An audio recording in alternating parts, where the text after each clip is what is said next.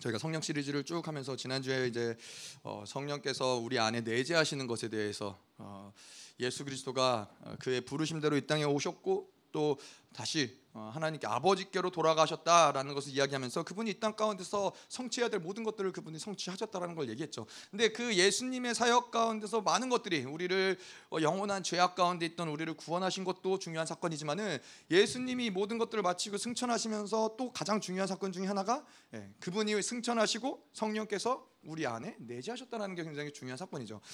자, 이 뭐 예수 우리가 이 어, 큰 맥락에서 성경의 흐름을 큰 맥락에서 봤을 때는 하나님은 계속 그분이 성취하고자 하는 그, 그 방향을 향해서 하나님은 계속 일하시는 거예요.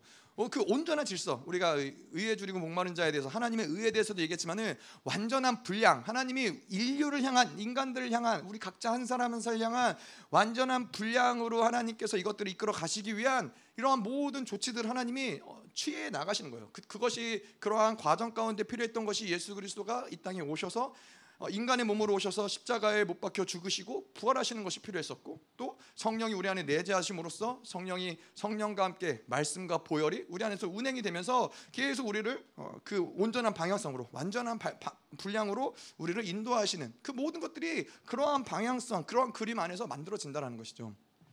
자기의 이 모든 모든 인류에게도 마찬가지지만은 어, 우리 각자 한 사람 한 사람에게도 마찬가지인 거예요. 우리의 삶을 돌아봤을 때 우리가 성령과 계속해서 우리의 인생을 살아왔다면은 그분은 반드시 그가 우리를 부르신 그 목적대로 우리를 계속해서 만들어 가셨을 거라는 거예요. 그 사건이 어, 우리가 인생 가운데 만나는 사건들이 때로는 이, 이 해가 안 되고 때로는 설득이 안 되는 경우들이 있겠지만은 나중에 돌아서 돌아가서 보면은 아 이게 하나님이 나를 이렇게 그분의 방향대로 나를 이끌어 가기 위해서 이런 일들을 만드셨구나.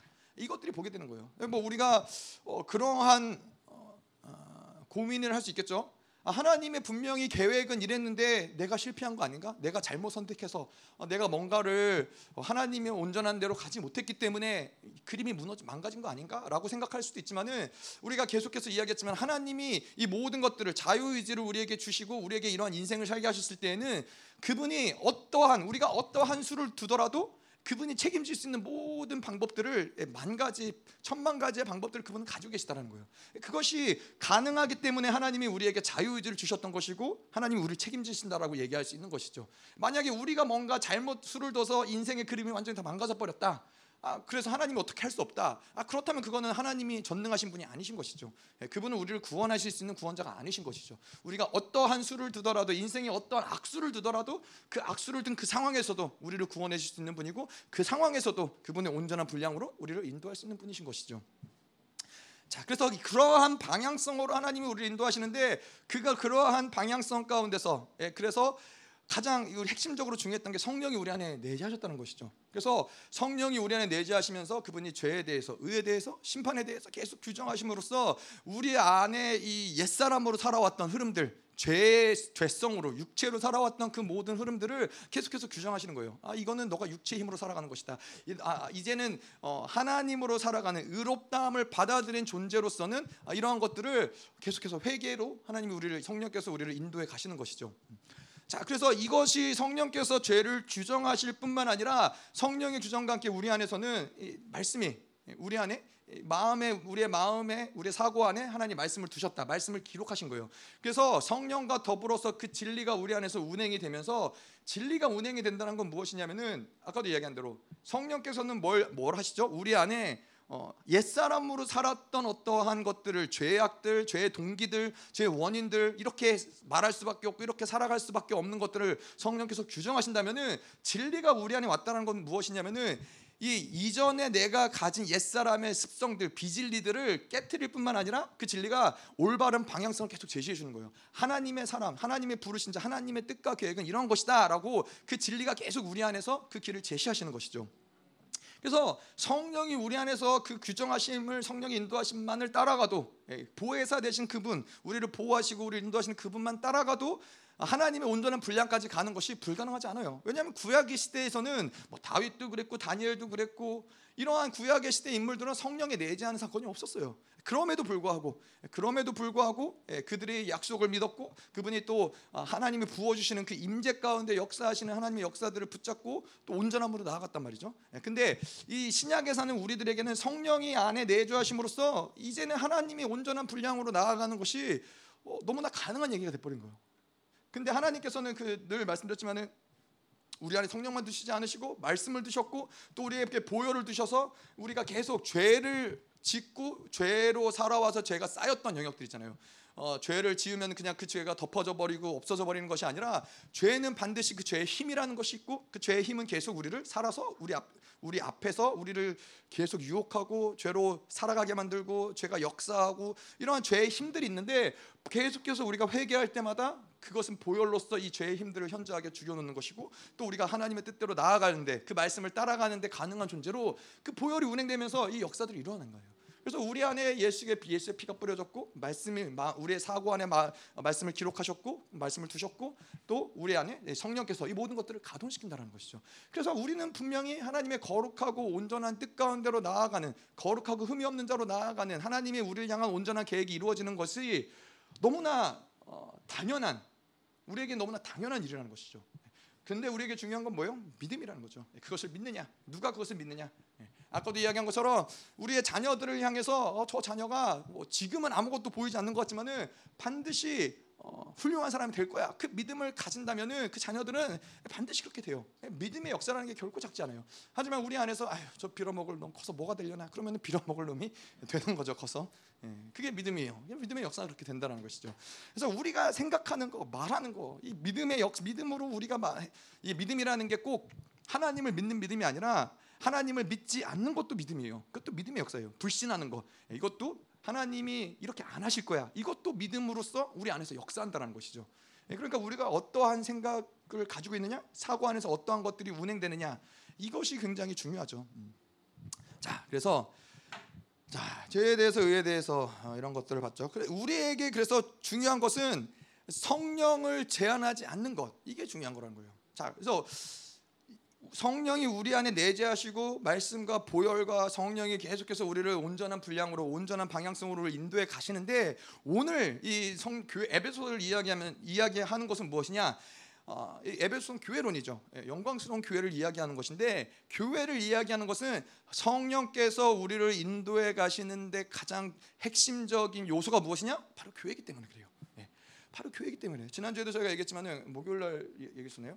이 공동체됨을 이루지 않고서는 교회가 서로가 투명하고 공동체가 되지 않고서는 성령께서 우리를 인도하시는 그 온전한 분량으로 나아갈 수가 없어요. 교회가 없이 개인적으로 내가 말씀을 보고 성령의 음성을 듣고 하려고 하지만은 그거는 반드시 대부분의 경우 뭐 특별한 케이스가 있을지 모르겠지만은 대부분의 경우는 그러한 방향성으로 가다 보면은 어, 미혹되기가 굉장히 쉬워요. 잘못된 길로 어, 들어가기가 굉장히 쉬워요. 말씀을 내 내 뜻대로 어, 내 어떤 경험에 비추어서 말씀을 해석한다든가 어, 어떤 성령의 음성을 어, 신령한 쪽으로 무조건 그냥 어, 뭐 꿈에서 뭐가 나타났고 뭐 그런 거잖아요.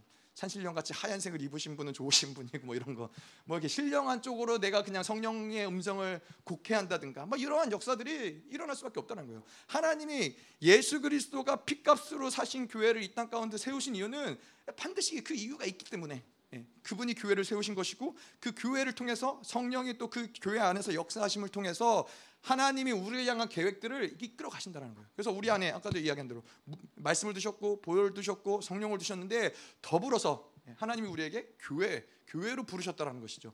그래서 우리는 이 모든 것들이 우리 안에서 계속해서 역동적으로 운행이 되면서 하나님이 원하시는 방향대로 우리를 만들어 가시는 거예요. 음. 자, 그래서 오늘 이 교회 됨이 중요한데. 음. 그래서 우리에게 중요한 것은 아까도 말씀드린 것처럼 성령을 제한하지 않는 게 일단은 중요해요. 예. 결국에는 성령이 오셔서 죄에 대해서 의에 대해서 심판에 대해서 규정한다라는 것은 무엇을 얘기하는 것이냐면은 우리 안에서 성령을 제한시켰던 많은 영역들을 성령께서 계속 어, 처리해 가신다는 거예요. 예. 그분 이 죄에 대해서 처리가 되어질 때 우리가 이 옛사람의 어떠한 이 힘들을 제거하고 옛사람의 습관들을 제거하고 계속 성령의 규정하시 이것 규정하심을 이것들을 회개하고 나아갈 때 그분의 의롭다 하심을 덧입는 것이고 그 의롭다함을 가지 의인된 존재를 믿을 때 거기서 또 심판의 권세가 나가는 것이고 계속 이러한 것들이 이루어질 때 성령께서는 우리 안에서 제한받지 않고 마음껏 일하실 수 있는 아, 그러한 상태가 된다는 것이죠. 그래서 인생은 정말로 누가 성령을 제한하지 않느냐 그게 가장 핵심인 거예요. 뭐 얼마를 가졌느냐, 뭘 할 수 있느냐, 얼마나 많은 것들을 배웠느냐, 뭐 돈을 얼마나 버느냐, 뭐 이런 게 이 세상에선 중요한 것이 아니라 누가 성령을 제한하지 않느냐. 네. 그것이 인생을 인생을 인생의 인생의 가장 큰 핵심이라는 것이죠. 제가 좋아하는 얘기 중에 하나가 어, 그런 얘기 많이 들었어요. 인생은 다 거기서 거기다.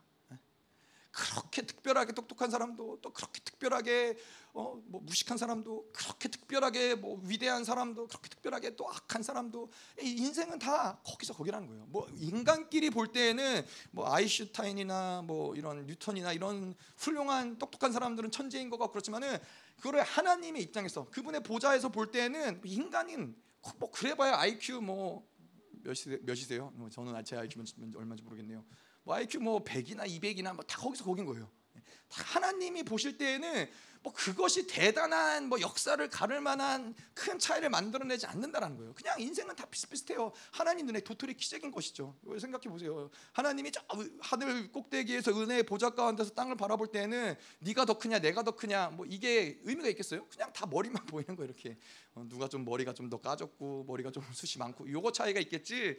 뭐 그 키가 뭐 얼마나 더 크냐 그 내가 키가 작다라고 해서 절망할 이유도 없고 예, 내가 크다고 해서 내가 그걸 뭐 자부심을 가질 가질 이유도 없다는 것이죠. 그런데 무엇이 중요하냐? 아, 우리의 인생 가운데 정말로 중요한 이 핵심적 이 인생을 가르는 것은 누가 성령을 제한하지 않느냐? 예, 그것이 인생을 가르는 중요한 열쇠라는 거예요.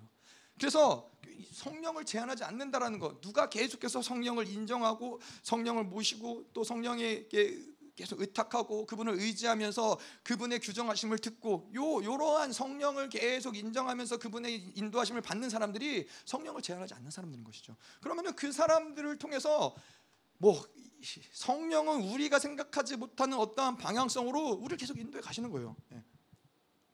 아브라함이 어, 갈대아 우르했을 때 예, 성, 령 하나님이 그를 인도하사 모든 이 이삭을 낳게 하시고 이런 하나님이 놀라운 축복을 거부가 되게 하시고 예, 그또 이삭을 낳았을 때 대적의 문을 취하겠다는 약속을 주시고 아브라함이 이런 것들을 생각이나 했겠어요? 생각 못했을 거란 말이에요. 뭐, 뭐 다니엘도 마찬가지죠. 다니엘이 포로로 끌려갔을 때 다니엘이 어, 그렇게 높은 자리에 앉아서 그 몇 나라가 지나가고 몇 왕이 지나가는 동안도 가장 총리로서 높은 자리에서 그들에게 이 하나님의 살아계심을 드러낼 거라는 것을 다니엘이 알았겠어요? 포로로 끌려갈 때는 몰랐을 거란 말이에요. 예, 하지만은 다니엘에게 중요했던 건 뭐예요? 그냥 하나님을 신실하게 따라가는 거예요. 우리 안에 성령님을 신실하게 따라갈 때 우리의 인생의 내용은 우리가 만드는 것이 아니라 그분이 만들어 가시는 거예요. 예. 우리가 인생의 내용을 만들어 가려면은 이제 재미없는 거죠. 우울한 거죠. 예. 내가 인생을 내 인생을 만들어 간다 하면은 뭐 뻔하잖아요. 내가 가진 재료, 내가 할 수 있는 것, 또 내가 뭐 어디에 있느냐, 뭐 이런 것들이 계속 제한받을 수밖에 없는 거예요. 근데 성령으로 살아가면은 그러한 모든 것들이 다 제한되지 않아요. 내 내가 지식이 없어도 그분이 우리의 지혜가 되시면은 지혜의 영이고 모략의 영이고 이런 이러한 그분이 이러한 이 우리의 모든 것 성령이 우리 안에 모든 것이 되어 주시면은 이 모든 것들을 계속 우리의 한계들을 뛰어넘는 역사들을 경험하는 거예요. 자, 그 인생이 어리석음은 무엇이냐? 마치 우리가 뭔가 할 수 있는 것처럼 아, 살아가는 거예요. 내가 뭔가 열심히 돈을 모으면은 아, 그 돈을 모은 걸 가지고 아, 뭔가를 좀 해볼 수 있는 것처럼 예, 내가 열심히 공부하면 내가 그 공부한 걸 가지고 내 인생이 뭔가 성공할 것처럼 인생을 이렇게 살아가는 거예요. 성령을 의지하지 않는 거예요. 예, 우리에게 성령만큼 능력 있으신 분, 그분만큼 지혜로우신 분, 그분만큼 우리를 사랑하시는 분이 없음에도 불구하고 그분을 배제하고 자꾸 내 인생을 내가 살아가려고 그래요. 내가 뭔가 만들어 가려고 그래요. 예. 그런 인생은 어리석은 인생인 것이죠. 뭐 성령이 오시지 않았으면 모르지만은 우리 안에 성령을 두셨는데 성령이 우리 안에 계심에도 불구하고 그분을 계속 배제하는 거죠. 그분으로 살지 않는 거죠. 그러면 그 인생은 참으로 안타까운 인생인 것이죠. 음. 자, 그래서 이 우리가 이 이사야서 11장에 이해한 것처럼 이 성령이 일곱 가지 그분은 여호와의 영이시고 지혜와 총명의 영이시고 모략과 능력의 영이시고 여호와를 경외하는 영이시고 지식의 영이시고 일곱 가지의 영 대신 그분이 우리 안에 계신다. 그 일곱 가지 영이라는 것은 무엇을 얘기해요? 그분이 우리에게 보혜사가 되시고 그분이 모든 영역 가운데 우리를 가장 탁월하게 하시는 탁월한 탁월함의 영이 되시고 이런 모든 것들을 우리 우리 안에 그분이 함께 계신다는 거예요. 그 놀라운 그분이 우리 안에 함께 계시기 때문에 얼마만큼 우리가 그분을 제한하지 않느냐 그거에 따라서 하나님의 온전한 영광을 얼마만큼 드러낼 것이냐 이것이 결정된다는 거예요. 예. 아무리 예, 아까도 우리가 기도하면서도 말씀드렸지만은 나를 바라보고 내가 뭔가를 주님 안에서도 이 신앙생활을 잘해보려고 아무리 했어도 예, 크게 소망이 없는 거예요. 뭐 내가 뭔가 열심히 기도를 한다고 한들 내가 뭘 하고 한다 뭐 물론 그런 것이 중요하지 않다라는 건 아니지만은 내가 애써서 노력해서 만들어내는 결과는 늘 뻔하다는 거예요. 하지만 그분을 의지해서 그분 앞에 나아가서 그분이 주시는 것을 받아서 그분의 지혜로 살아갈 때 성령을 의지하며 살아갈 때에는 그 인생은 이, 이 세상에 어떠한 사람도 상상할 수 없는 그런 놀라운 수준으로 인생을 하나님이 이끌어 가시는 것이죠. 자, 그런데 이 성령이 제한되지 않는 삶을 살아갔던 인생 가운데 많은 사람들이 있지만은 그 가장 성령을 제한하지 않는 가장 극치의 삶을 나타낸 사람들이 누구냐? 바로 이 초대교회의 성도들인 거예요. 초대교회에 있었던 그런 자들. 그뭐 빌립 집사도 그렇고 예, 그분은 이 모든 육체 한계 빌립 집사가 그래서 이 순간 이동을 하죠. 순간 이동을 하고 뭐 육체의 한계를 넘어서는 모든 역사들이 일어나고 이런 것들은 그 당시에 성령을 제한하지 않고 살았기 때문에 이 모든 것들이 가능했다는 거예요. 그런데 이 초대교회에서 그 많은 성도들이 이러한 역사들 성령을 제한하지 않는 역사들이 계속해서 초대교회를 통해서 드러났다는 것이죠. 베드로가 한 번 설교를 해서 3천 예, 명이 회심하고 돌아온다든가 예, 각자 각자 예, 다른 방언을 얘기하고 온 예루살렘에 모였던 사람들이 놀라한다든가 안진뱅이 예, 안진뱅이가 일어난 역사들이 일어난다든가 뭐 여러 가지 초대교회 성도들의 삶을 통해서 어, 하나님이 이 제한 성령의 제한받지 않는 역사들을 만들어 갔다는 것이죠. 자 그러한 측면에서 성령의 이 성령과의 관계성에 우리와 성령과의 관계성에서 중요한 요소는 무엇이냐? 바로 교회라는 거예요. 이 그 비밀이 초대교회가 성령을 제한하지 않고 그 성도들이 이렇게 놀라운 삶을 살았던 그 비결이 어디에 있느냐? 바로 교회에 있다라는 거예요. 예. 교회가 그 핵심적인 역할을 하는데 아주 어, 중요한 요소라는 것이죠. 그래서 우리가 교회로 얘기할 때는 뭐 우리 한 사람 한 사람을 교회로 이야기할 수도 있죠. 하지만은 이렇게 함께 저희가 모인 네, 하나님의 이름 이름 아래에서 모인 저희 모든 사람들을 또 교회라고 우리가 부르기도 하는 것이고요.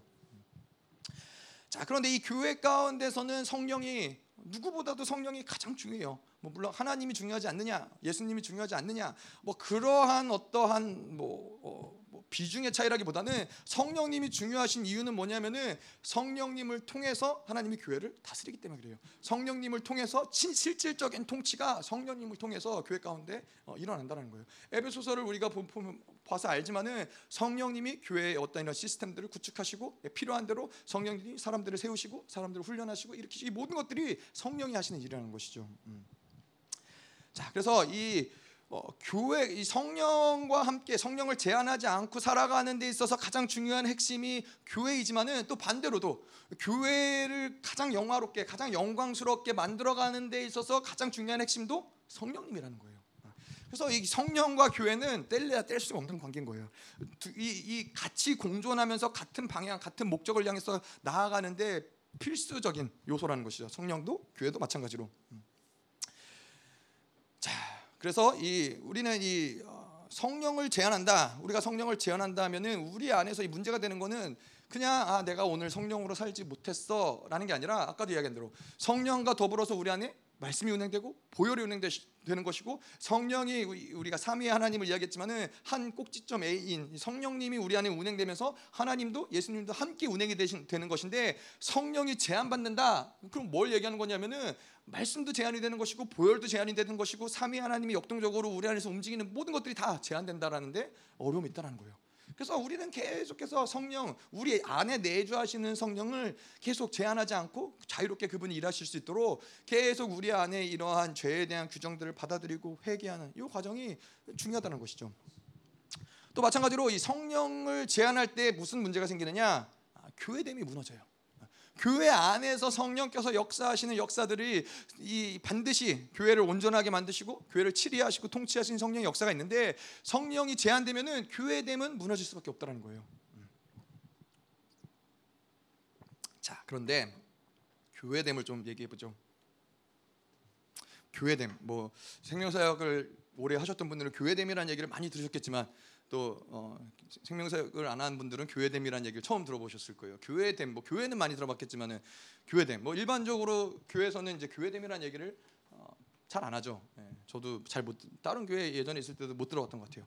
자, 교회됨이라는 것은 무엇을 얘기하는 거냐면은 하나님이 그리스도를 이 땅에 보내시고 그분이 머리이시고 하나님의 이 교회가 그리스도의 몸으로서 어, 하나님이 교회를 세우신 것이죠. 그분이 머리이고 예, 그, 모, 모, 교회는 그의 몸인 것이죠.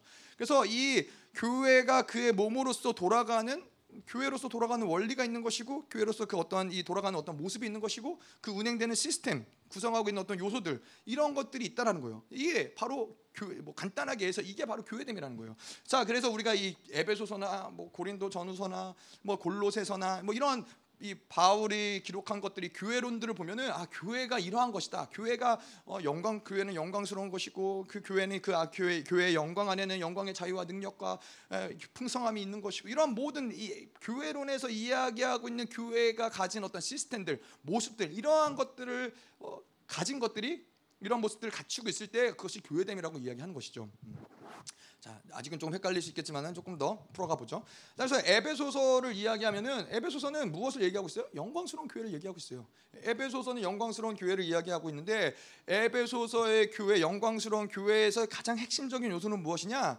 예, 예수가 머리로서 그분의 명령에 일사불란하게 움직이는 예, 군사와 같은 예, 일사불란하게 움직이는 교회의 모습을 영광스러운 교회 모습으로 에베소서는 이야기, 이야기하고 있단 말이죠. 그래서 우리가 교회됨을 이야기할 때는 바로 이러한 영광스러운 교회 또 그리스도의 명령에 일사불란하게 움직일 수 있는 그러한 어떠한 모습들이 우리 안에 갖춰졌을 때 아 이것이 우리 안에 교회됨이다라고 이야기할 수 있는 것이죠.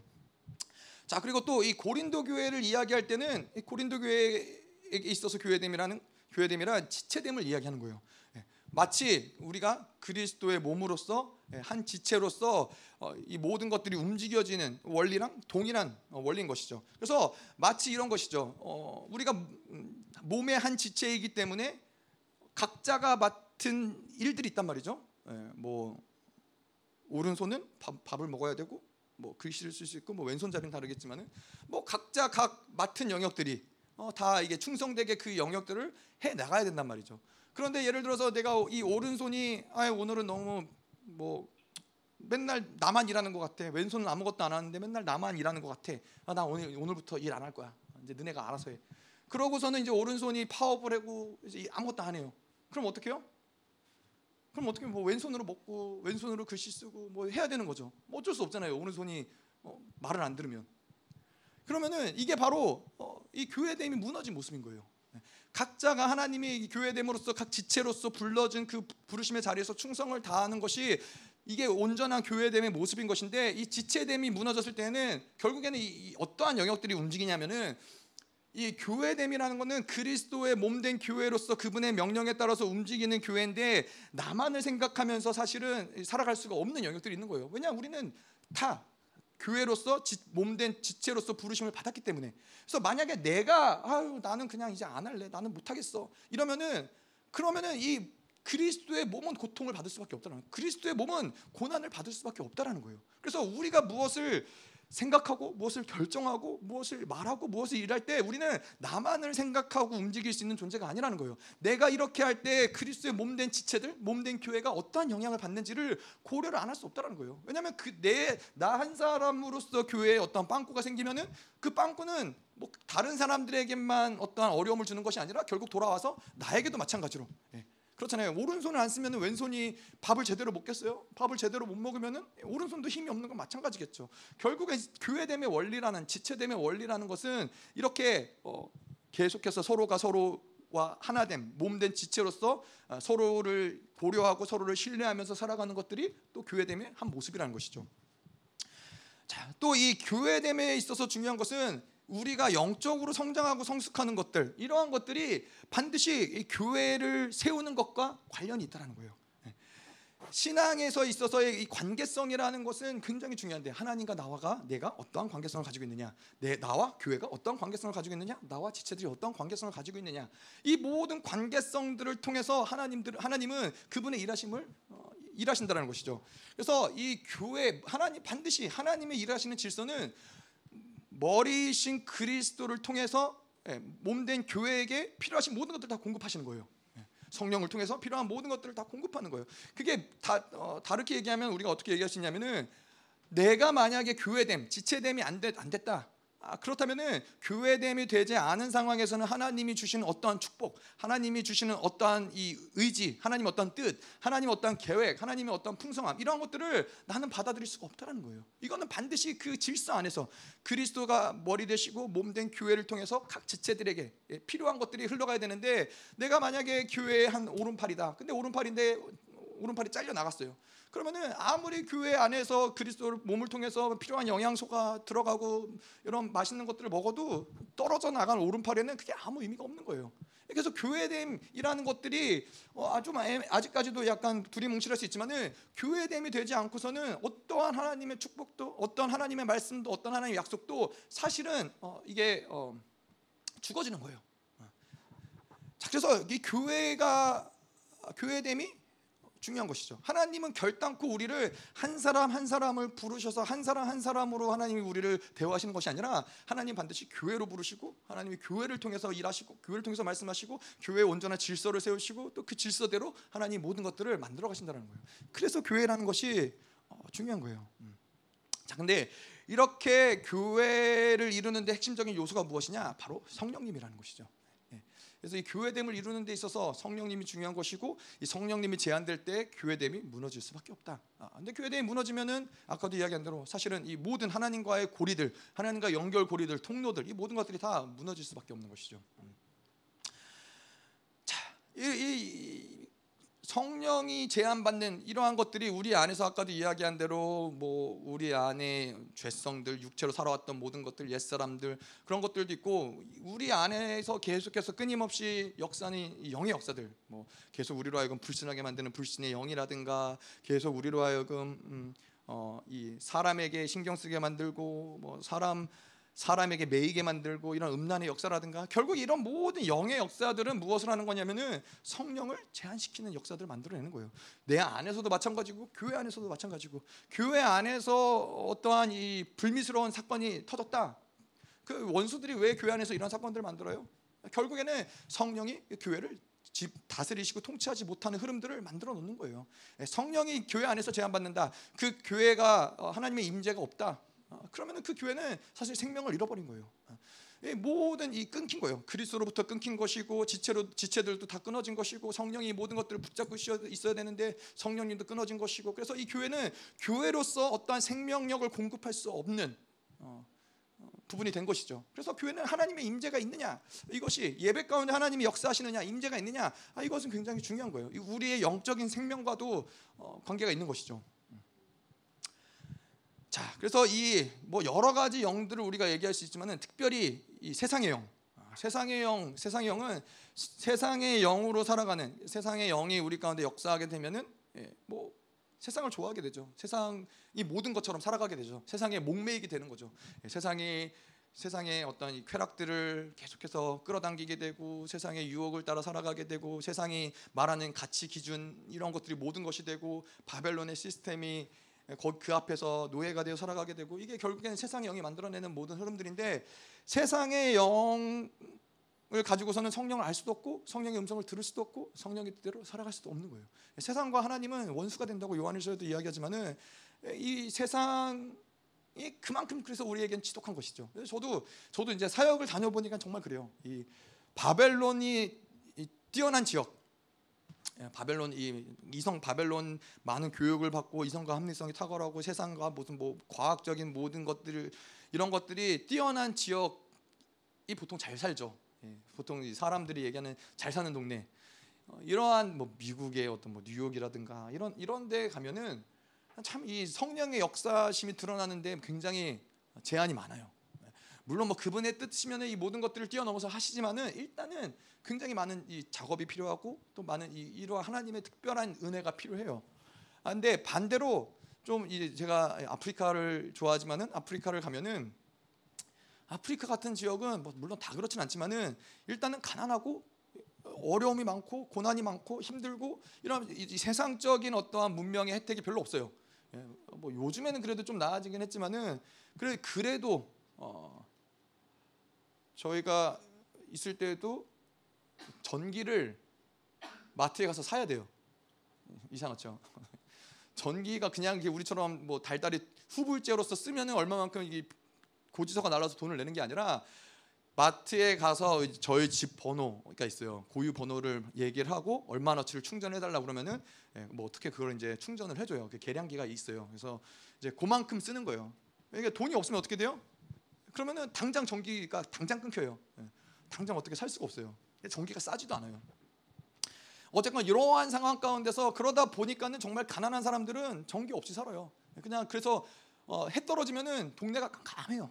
깜깜하고 뭐 아침에 좀 걸어 걷다 보면은 사람들이 이제 마당에다가 뭐 다 그렇진 않지만은 좀 가난한 사람들은 마당에다가 이제 모닥불 펴가지고 아침 해 먹고 대부분 주식은 이제 옥수수고.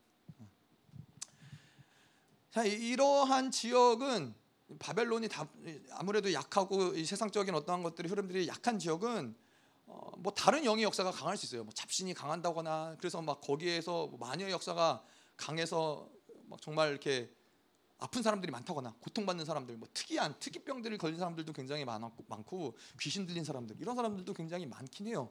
근데 오히려 잡신의 역사는 성령의 역사가 강력하게 드러나면은 뭐 축사도 금방 되고 예, 뭐 이런 치유 역사도 금방 일어나고 그래요. 근데 오히려 이 세상에 쪄들어갖고 바벨론의 이성과 합리성과 그래서 이 불신앙으로 쪄든 사람들은 성령의 역사가 드러나는 것이 어, 쉽지 않아요. 그런 그러한 것들만 보더라도 이 세상의 영이 우리에게 얼마나 하나님의 역사심을 이, 이 분리시켜 놓는지 이게 방해가 되는지 우리가 알 수 있다는 것이죠.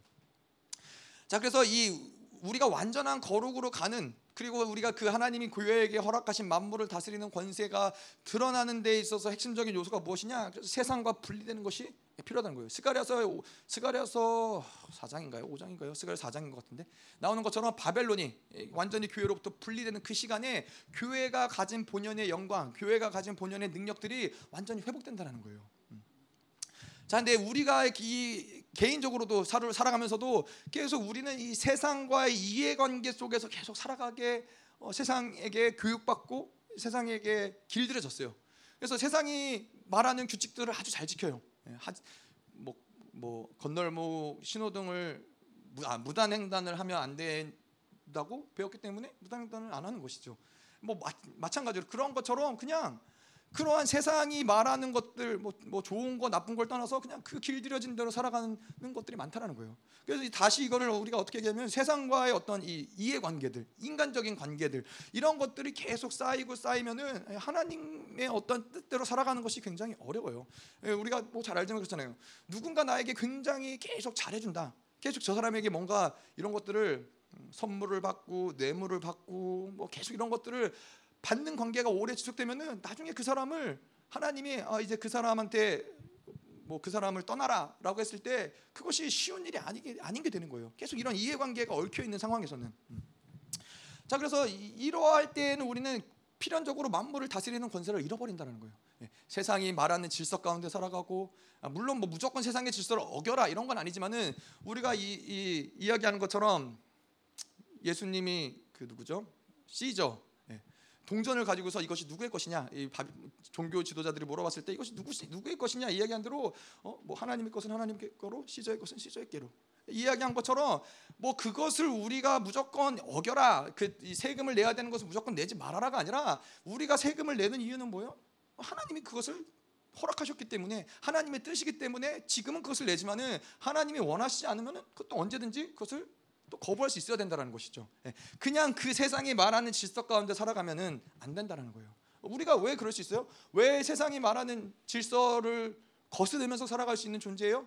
일반적으로 세상의 사람들은 그렇게 못해요. 왜냐하면은 세상이 말하는 질서를 어, 깨뜨리면은 불이익이 오기 때문에 예. 뭐 벌금을 내야 된다든가 저 사람이 나를 미워한다든가 회사에서 진급이 안 된다든가 뭐 여러 가지 내가 뭐내 명예가 실추된다든가 여러 가지 불이익이 있기 때문에 그런 것들을 거부하면 살 수가 없어요. 세상이 요구대로 살아갈 수밖에 없는 어, 그러한 선들이 다 있단 말이에요. 자, 근데 우리는 왜 그러한 세상의 요구를 거부하면 살 수 있어요? 우리는 세상이 무엇을 주어서 살아가는 존재가 아니기 때문에 그래요. 세상이 모든 공급을 다 끝낸다 할지라도 세상이 우리에게 아무것도 주지 않는다고 할지라도 우리는 하나님이 주시는 것으로 사는 존재이기 때문에 그것이 이스라엘 백성들을 하나님이 훈련시키신 방법이잖아요. 이 40년 동안 광야에서 세상이 주는 거 아무것도 없었어요. 세상에 뭐 어떠한 것도 어, 아무것도 세상에서 취할 것이 없었지만은 하나님이 만나와 메추라기를 먹이시고 하나님 하나님이 물을 주시고 하나님으로 살아가는 것들을 훈련시키셨다는 것이죠.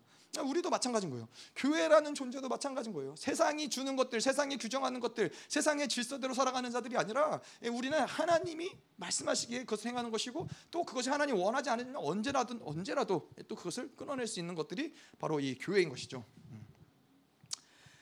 자 여기까지가 서론이고요. 자 본문 말씀 보도록 하죠. 1절. 그러므로 주 안에서 갇힌 내가 너희를 권하노니 너희가 부르심을 받은 일에 합당하게 행하여.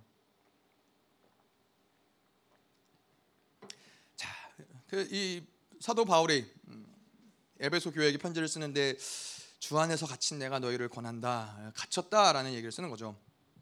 자, 여기서 갇혔다라는 것은 실질적으로 이 당시에 사도 바울이 어, 감옥에서 에베소 교회에게 편지를 썼어요. 그렇기 때문에 어, 주 안에 갇혔다. 근데 그냥 갇힌 내가 아니라 주 안에서 갇혔다라고 이야기하는 것은 사실은 여러 가지 이중적인 의미를 가지고 사도 바울이 어, 이야기를 하는 거예요. 그래서 첫 번째로 갇혔다라는 뭐 감옥일 수 있고요. 또 갇혔다라고 이야기할 때는 사도 바울은 이 진리 안에 갇혔다. 질, 뭐 갇혔다라고 표현할 때는 진리 안에 완전히 지배되었다 어, 이렇게 얘기할 수 있는 거예요. 그래서 진리가 너희를 자유케 한다. 여기서 말하는 자유는 뭐예요? 어, 소위 이 세상에서 말하는 자유는 자기가 원하는 대로 자기 마음이 하고 싶은 대로 하는 게 자유라고 얘기하지만은 성경적인 이 해석으로 자유를 우리가 이야기할 때는 자유라는 것은 완전히 거기에 잠겨 있는 상태를 이야기하는 거예요. 어, 마치 물고기가 물에 잠겨 있을 때 물고기가 자유로운 것이죠. 물고기를 자유롭게 해준다고 물에서 꺼내서 땅으로 던져주면은 물고기가 퍽이나 자유롭겠어요, 그렇죠? 아무것도 못하는 거예요. 우리도 마찬가지인 거예요. 우리의 존재는 어떤 존재냐? 하나님이 우리를 부르시고 창조하셨기 때문에 하나님 안에 거할 때, 하나님의 임재 안에 있을 때 우리가 자유한 존재이고 거기서 생명을 얻고 숨을 쉬고 거기서 자유로울 수 있는 것이지 하나님의 임재에서 벗어난 인간은 자유를 빼앗긴 거예요.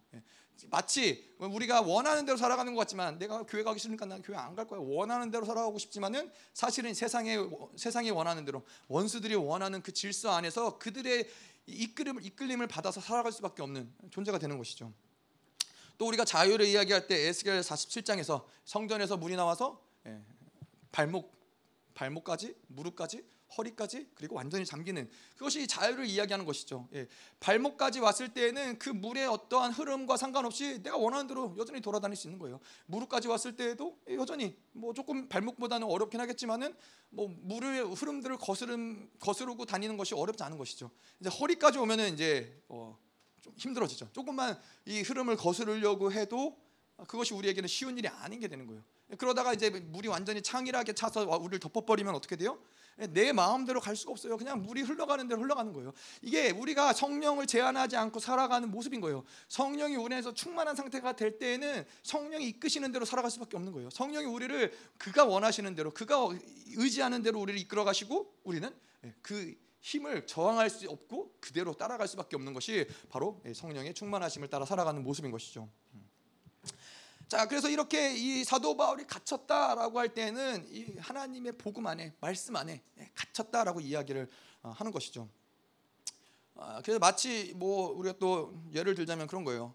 어, 뭐 여러분 요즘에 그 보시는지 모르겠지만은 그 우리나라의 초전도체가 어, 뭐 개발을 해서 뭐 요즘에 그런 게 뉴스로 한창 시끄럽더라고요. 말이 많, 많이 나오더라고요. 뭐 이 상온 초전도체라고 해가지고 우리나라 어떤 이 고려대학교 연구팀들이 오랜 동안 뭐 20년을 넘게 이거를 연구한 거예요. 그래서 이 초전도체라는 것은 뭐냐면은 어, 사실 저도 잘 몰라요.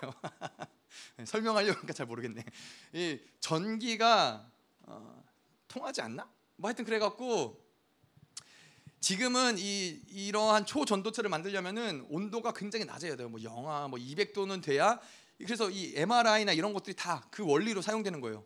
우리의 몸을 이렇게 투시하 투과해 갖고 이런 것들을 그 전자 전자 어떤 이 자기장을 통해서 만드는 건데 이게 다 초 전도체 현상으로 만들어지는 거예요. 그리고 자기 부상 열차 이런 것들도 다 그 어 이 그러한 원리로 되는 건데 이게 문제는 뭐냐면은 온도가 영하 200도나 뭐 이런 압력이나 어떤 주어진 조건이 돼야지만은 이 환경이 만들어지는 건데 그러려면은 일단은 부피가 굉장히 커지고 돈도 굉장히 비싸져요. 그래서 MRI 찍는 게 비싸잖아요. 근데 이런 우리나라가 개발했다라고 얘기하는데 정말로 이게 아직 증명이 되진 않았는데 이러한 것들이 음, 되면은 어, 그렇게 낮은 온도로 유지할 필요가 없는 거예요. 그냥 상온에서도 그런 모든 것들이 가능해지니까는 MRI 같은 거나 뭐 자기 부상 열차나 이런 게 굉장히 쉬워지고 전선이 어, 이런 이 전력을 빼앗기지 않는 거예요. 예. 이 뭐 하여튼 그렇습니다. 예, 더 자세히는 설명 못하겠네요. 하여튼 이러한 것들을 20년 넘게 이 사람들이 연구하고 어, 그런 거예요. 근데 여러분 생각해 보세요. 뭐 그런 것뿐만 아니라 이러한 연구를 한 사람들은 거기에 어떻게 얘기하자면은 그그 그 안에 갇혀 있는 거예요. 뭘 봐도 그 사람들은 계속 그걸 생각하고 있는 거예요. 그 매일 뭐 자다가도 벌떡 일어나서 아 그게 그거였지라고 막 또 기록을 해놓고 또 밥을 먹다가도 밥을 먹으면서도 계속 그 생각 안에 갇혀 있는 거예요. 그 안에 갇혀서 그 안에서 살아가는 거예요. 그래서 사도 바울이 진리의 주 안에 갇혀 있다, 진리에 갇혔다라고 얘기하는 건 뭐냐면은 무엇을 보더라도 어디에 있더라도 누구를 만나더라도 그 진리 안에서 벗어나지가 못하는 거예요. 그 안에 계속 거하고 있는 거예요. 근데 그것이 바로 자유한 상태라는 것이죠. 하나님의 말씀을 들은 듣는 상태인 것이고 그분의 임재 가운데 있는 상태인 것이고 그분이 원하시는 대로 이끌, 이끌림을 받을 수 있는 상태라는 것이죠. 자 그리고 또이 어, 갇혀 있다라는 표현할 때 진리 진리 안에 갇혀 있다. 또 한 가지는 성령 안에 갇혀 있다라는 거예요. 계속 성령의 완전히 지배된 상태를 이야기하고 있다는 것이죠. 그분이 완벽하게 우리를 통치하는 상태. 그래서 성령이 왼쪽으로 가라 하면 왼쪽으로 가고 오른쪽으로 가라 하면 오른쪽으로 가고 앞으로 가라 하면 앞으로 가고 이러한 어떠한 성령이 우리를 이끄시는데 어떠한 이 저항하는 힘들이나 이러한 것들이 전혀 없는 상태를 이야기하는 거예요. 성령 안에 갇혀 있다라고 얘기하는 거예요. 그분이 완벽한 통치를 받고 있는 상태. 이것이 바로 그런 모습인 것이죠. 뭐 이 이 역사 가운데 모든 이 하나님의 위대한 사람들, 위대한 사역자들은 다 이 성령 안에 완벽하게 갇혀 있고 완벽하게 지배된 사람들이 어, 그러한 역사들을 만들어냈다라는 거예요. 이 자기의 어떤 자질을 가지고 뭐 다니엘도 마찬가지고 다윗도 마찬가지고 뭐 니헤미야도 마찬가지고 자신의 어떠한 자질을 가지고 훌륭한 역사 가운데 무엇은 자취를 남겼다 아, 이런 사람은 성경에 기록되어 있지 않아요. 모든 성경에 기록된 사람들은 철저하게 하나님의 어떠하심, 그분이 부르심, 성령의 그분 그들 안에 역사하심 이거를 통해서 그들이 성령을 제한하지 않을 때 놀라운 역사를 써내려간 것이지 그 어떠한 본질적인 자기의 어떠함을 가지고 만든 사람들은 아무도 없다는 것이죠. 음. 자 그런데 우리가 이 성령 으로 사는 것이 안 되는 이유가 무엇이냐? 어, 뭐 간단하죠. 아까도 이야기한 것처럼 우리가 성령으로 살아가는 것이 안 되는 이유는 우리 안에 너무나 많은 영역들을 세상으로 살아가고 육체로 살아가는 영역들이 있기 때문에 그런 거예요. 자 그런데 또 반대로 얘기하자면은 그래서 승부는 거기에 있는 거예요. 내가 뭐를 열심히 공부해야 되고 노력해야 되고 뭘 만들어야 되는 게 우리의 승부처가 아니라 우리의 승부처는 계속해서 우리의 육을 포기하는 거 있는 거예요. 계속 성령이 그것을 도우시는 것이죠. 죄에 대해서 성령이 계속 규정하시면은 그 규정을 우리는 뭘 하면 돼요? 네, 호몰 로게오 자백하는 거예요. 인정하는 거예요. 아 맞습니다, 성령님. 그것이 죄네요. 아 내가 몰랐는데 내 안에 이러한 상처들이 있네요. 아 내 안에 이러한 어둠이 있네요. 그것을 인정하고 받아들이고 자아를 계속 쪼개고 쪼갤 때 예, 우리를 우리로 하여금 성령을 제한하는 모든 것들이 계속해서 해체가 되는 것이죠. 음. 자 그런데 이렇게 자꾸 이 세상으로 살아가고 육체로 살아가는 이, 이, 특징들은 무엇이냐? 왜 이런 자꾸 세상과 육신이 강해질 수밖에 육체가 강해질 수밖에 없느냐? 그것이 바로 이 자기 중심적으로 살아가는 이런 흐름들이 그렇게 된다는 거예요. 어, 여전히 교회를 다니면서도 자기 중심적으로 살아가고 자기 육체로 살기 때문에 모든 것들이 다 자기 중심이에요. 예. 내, 내가 필요한 것, 내가 가져야 될 것, 뭐 그래서 내가 가져야 될 시간, 내가 누려야 될 어떠한 여유, 돈, 뭐 어떠한 뭐 집, 자동차, 뭐 이 모든 것들이 다 내 거라는 거예요. 나에게 있어서 유익된 그러다 보니까는 세상으로 살아야 돼요. 이게 내가 원하는 것들 야, 여러분 생각해 보세요. 하나님이 원하는 것들을 주시기 위해서는 우리가 뭔가 열심히 노력해서 돈을 모아 살 필요가 없어요. 그분의 뜻이면은 그분이 주시는 거예요. 우리는 그분을 바라보고 있으면 되는 건데 우리가 원하는 것을 내가 얻으려고 할 때는 예, 하나님을 기다리는 게 아니라 내가 뭔가를 해야 돼요. 내가 돈을 벌어서 열심히 돈을 모아야 차를 사는 것이고 내가 열심히 뭐 노력을 해야 인정을 받는 것이고 이게 다 어디서 나오느냐 내 중심에서 나온다는 거예요. 그러다 보니까는 세상으로 살아야 되는 거예요. 세상의 요구대로 따라가 줘야 되는 거예요. 자 그런데 이제 문제는 자기 중심의 인생을 살면 그 인생은 별 볼 일 없는 인생이 되는 거예요. 여러분 생각해 보세요. IQ가 200도 안 되는 이 머리를 가지고서는 내가 아무리 열심히 살아본들 그 인생에 뭐가 특별하게 어 뭐 기대할 만한 뭐가 있겠어요? 그렇지 않다라는 거예요. 그 인생은 그냥 뻔해요. 그냥 누구 아버지의 아들로서 그냥 이 예? 누구의 남편으로서 그냥 거기 안에서 살아가는 거예요.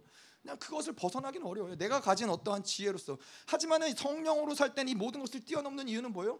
하나님은 시와 공간을 초월하시는 분이시고 무에서 유를 창조하시는 분이시고 죽은 자를 살리시는 분이시기 때문에 그분이 내 안에서 뭔가를 역사하신다. 그러면은 내 한계가 문제가 안 되는 거예요. 뭔가 나의 인생을 하나님의 차원의 수준에서 만들어 가실 수 있는 통로들이 열리는 것이죠. 자, 그래서 이 중요한 거예요. 이, 뭐 그런 교회들 뭐 제가 예전에 다녔던 교회도 그랬어요. 뭐 교회들이 이제 고3이 되면은 어, 예배 나오지 말고 공부해라. 아, 뭐 그런 교회들이 있다고 그러더라고요. 네. 고3 때에는 셀도 하지 말고 뭐 뭐좀 난 교회는 그나마냐 주일 예배만 어, 드리고 어, 나머지 시간은 다 공부해라. 단어라도 하나 더 외워라. 어, 그런 교회들이 있어요. 네. 아, 그렇게 단어 하나 외워서 그 인생이 뭐가 변하는 것처럼 생각하는데 단어 하나 외울 시간에 하나님을 섬기고 하나님을 인정하고 성령으로 살아갔으면은 아, 그 인생이 몇십 배는 더 아름다운 인생이 됐을 텐데 이게 참 안타까운 사실인 거죠. 교회에서 또 이제 뭐 목사님이 장로님이 고3은 예, 뭐 고3의 기간 동안에 모든 모임을 폐지하고 그냥 공부에만 전념할 수 있도록 교회가 적극적으로 지원하겠다.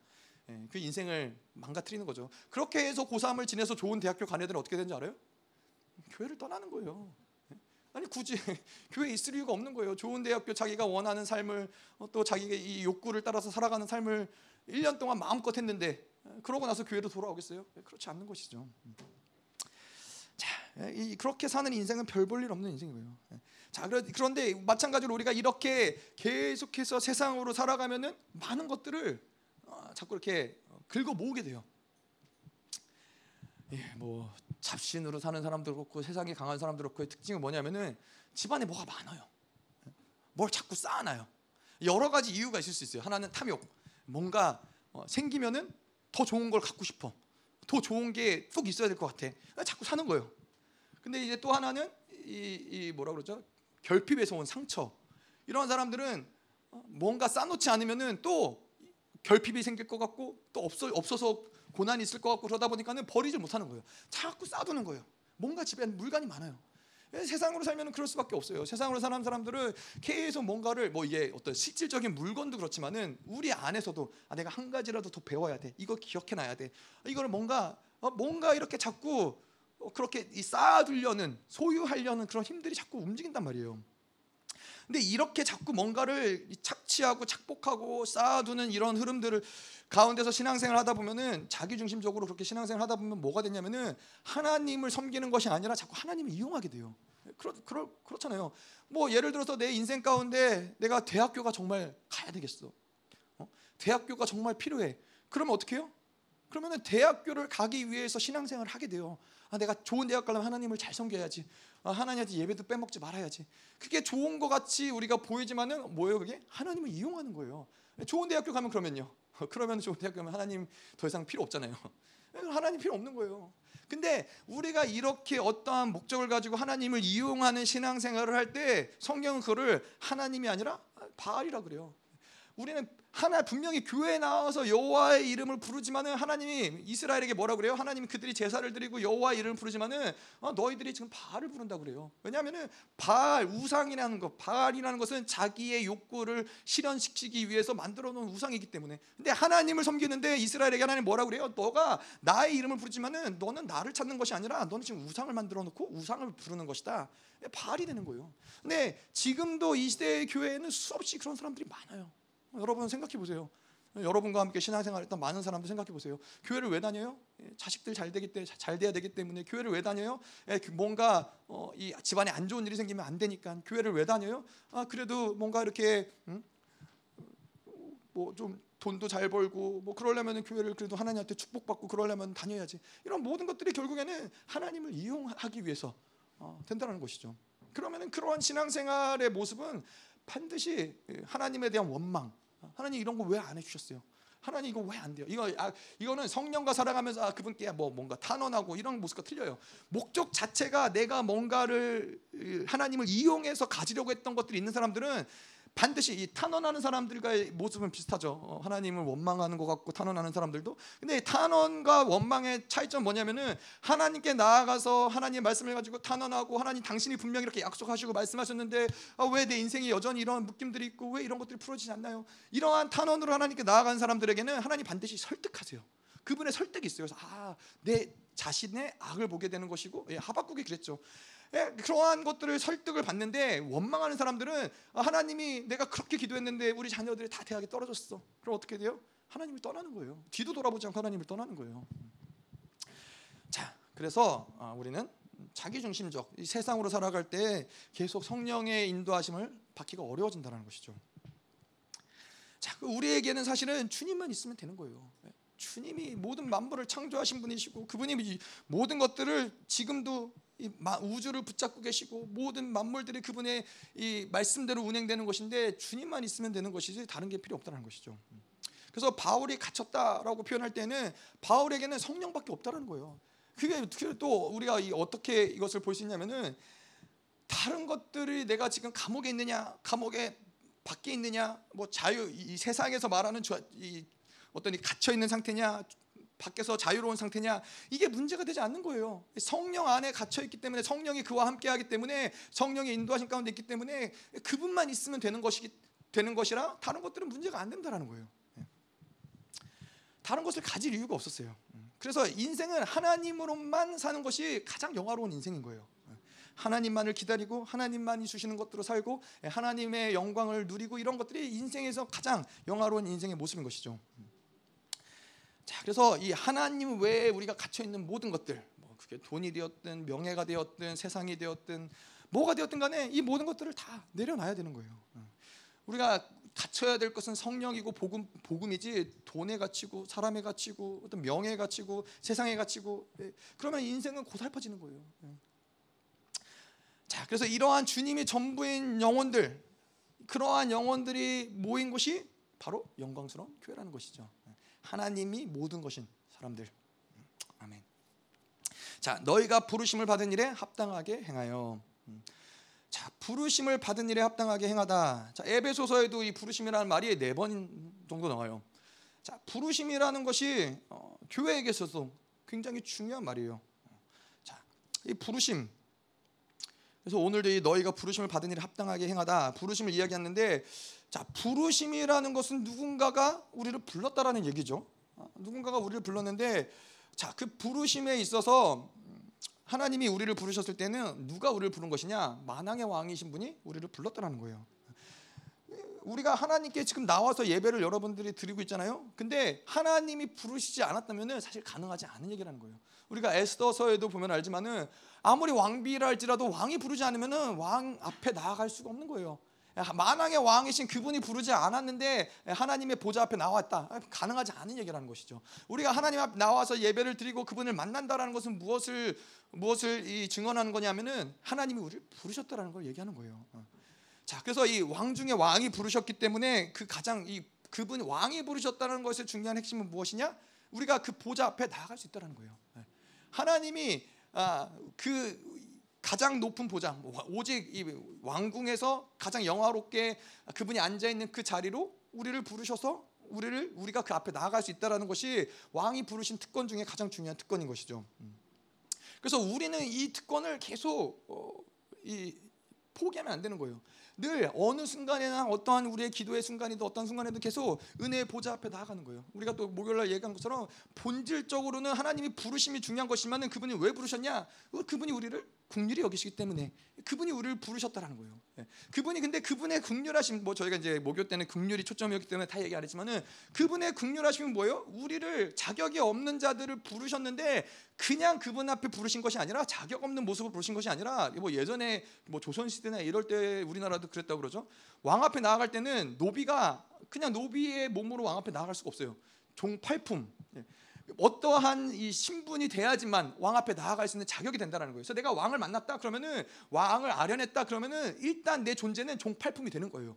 마찬가지로 우리가 하나님 앞에 그분의 국률하심 자격 없는 자들의 국률하심을 입었는데 그분의 왕 앞에 나아갔다라는 거는 적어도 우리가 하나님이 어떠한 이 인정하시는 존재가 됐다라는 건데 그분이 그게 어떤 존재예요? 그분의 자녀가 됐다라는 거예요. 그분의 후사가 됐다라는 거예요. 그래서 그것이 바로 바로 그분의 국률하심인 거예요. 자격 없는 자들을 부르셔서 그분의 보좌 앞으로 부르셨는데 우리의 존재 자체를 이제는 그분을 아련할 수 있는 존재로 그분이 인정하신다라는 것이 그분의 국률하심인 것이죠. 음. 자, 그래서 이 그분이 이제 왕왕의 왕이신 우리를 부르셨는데 여기서 중요한 것은 어, 부르심이라는 이 말 자체가 어근 자체가 에클레시아 이, 이 교회와 어, 같은 어근에서 시작을 하는 거예요. 그래서 하나님이 우리를 부르셨을 때 그 부르심의 핵심은 무엇이냐? 바로 교회로 부르셨다라는 거예요. 교회로 부르신 것이 그래서 이 부르심은 교회와 뗄래야 뗄 수 없는 것이죠. 자, 그래서 교회를 모른다. 아, 내가 교회와 상관이 없다라고 하는 거는 하나님의 부르심을 전면적으로 내가 부인하고 있다라고 이야기할 수 있는 거예요. 그래서 아까도 저희가 계속 얘기하는 것처럼 교회와 상관없이 신앙생활을 한다. 아, 나는 그냥 내가 혼자 독방에서 말씀 보고 성령께 기도하고 성령의 음성을 듣고 혼자 영적 전쟁하고 나는 그렇게 아니에요. 그거는 하나님의 부르심과 어긋난 상태라는 거예요. 하나님은 누군가를 부르실 때 구원으로 부르실 때 예수께로 부르실 때 그 부르심과 함께 더불어서 그분은 교회로 부르신다는 거예요. 왜냐하면은 그리스도가 머리시고 교회가 몸이기 때문에 그분이 몸으로 부르신 것이지 몸과 떨어진 어떠한 상태로 그것을 인정하지 않으신다는 것이죠. 음. 그래서 교회가 중요한 거예요. 자, 우리나라에 그래서 한때에는 성교 단체들, 교회 말고 성교 단체들 중심적으로 많은 사람들이 모였었어요. 네. 여러분 왜 그렇게 성교 단체들이 많이 이렇게 일어났는지 아세요? 뭐 CCC, 뭐 YM, 어, 뭐또 뭐 있죠? 뭐 IBF, 뭐 EBF 뭐, 뭐 여러 가지 이런 선교 단체들. 근데 이 선교 단체들 자체가 문제가 있다라는 건 아니지만은 선교 단체는 선교 단체일 뿐이지 교회를 대신할 수 없는 거예요. 예. 교회 하나님이 교회에게 이러한 모든 권세와 축복의 능력과 이런 걸 다 주셨지 선교 단체는 어, 그 색깔이 뭐예요? 그 중심이 뭐예요? 예.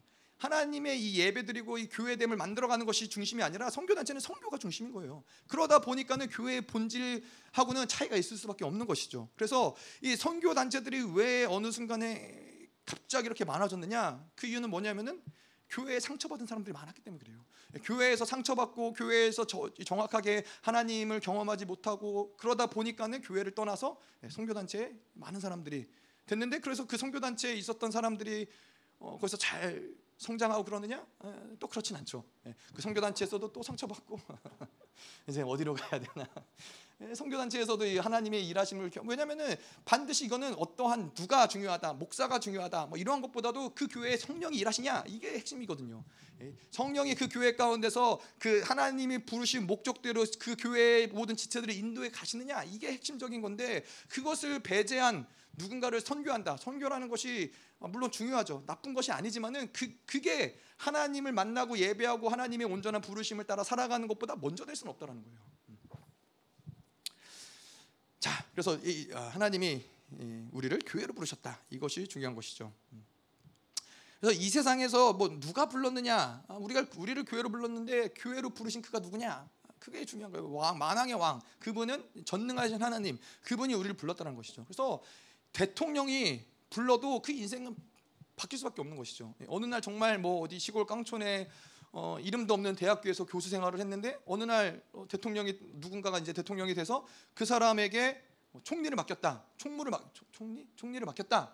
아, 그러면은 그 인생은 완전히 완전히 어, 바뀔 수밖에 없는 거예요. 대통령이 불렀을 뿐인데 그 인생은 완전히 이제는 다른 인생으로 살아갈 수밖에 없는 거죠. 근데 우리를 누가 부르셨느냐? 만왕의 왕이 부르셨다는 거예요. 모든 피조계와 모든 우주와 모든 만물을 통치하시는 그분이 우리를 불렀다는 거예요. 우리가 우리가 착각하는 건 많은 시간 우리의 착각은 무엇이냐면은 우리를 그분이 부르셨는데 마치 우리는 우리가 자원에서 하나님께 나왔다고 생각을 해요.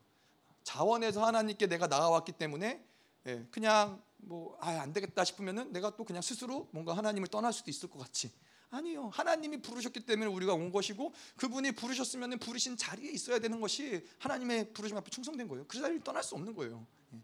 그것이 바로 우리를 구원하기로 하나님께서 결정하시고 예수 그리스도를 보내시고 예, 그것을 또 인정하고 믿음으로 받아들이고 하나님의 부르심에 택하심을 선택한 자들은 하나님은 끝까지 그들을 포기하지 않으시는 것이죠. 음. 자, 그래서 이, 이 어, 우리가 교회로 하나님이 부르셨다라는 걸 믿을 때 우리는 교회로서 이제는 온전히 온전하게 세워지는 과정을 겪는 거예요. 이것이 믿어질 때 하나님이 나를 부르셨다. 하나님이 나를 교회로 부르셨고 교회의 분명한 목적은 거룩하고 흠이 없는 자, 영광스러운 자로 가는 것이 어, 교회의 목적이다라는 것을 알 때 어떤 것이 드러나냐면은 우리가 세상과 구별된 삶을 살아갈 수 있는 거예요. 왜 자꾸 세상과 타협하느냐? 왜 자꾸 세상과 짝하느냐? 왜 자꾸 세상에게 넘어가서 세상이 원하는 대로 살아가느냐? 바로 이 부르심을 믿지 못하기 때문이래요. 내가 어떠한 존재로 부르심을 받았는지 이거를 믿지 못하기 때문에 자꾸만 세상이 원하는 대로 예, 살아가 그 자꾸 타협하게 되는 것이죠.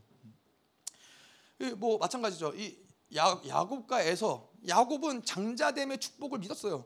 장자됨이라는 게 얼마나 그 인생 가운데 놀라운 축복인지를 믿었기 때문에 자기에게 장자권이 없었 장자권이 없었음에도 불구하고 그 장자의 축복을 받기 위해서 아버지께로 나아갔다면은 에서는 장자권을 안 믿었어요. 뭐 장자든 말든 그게 뭐가 그렇게 중요하냐. 당장 배고프니까는 죽 한 그릇에 장자권을 넘겨버린 것이죠. 그렇게 존재됨을 믿지 않는 자 않는 사람들은 계속 그렇게 세상과 타협하면서 이 자녀됨 자녀됨이 가지고 있는 그 영광과 존귀의 모든 것들을 그냥 세상에 다 빼앗기는 거예요. 다 주는 거예요. 예, 세상이 원하는 대로.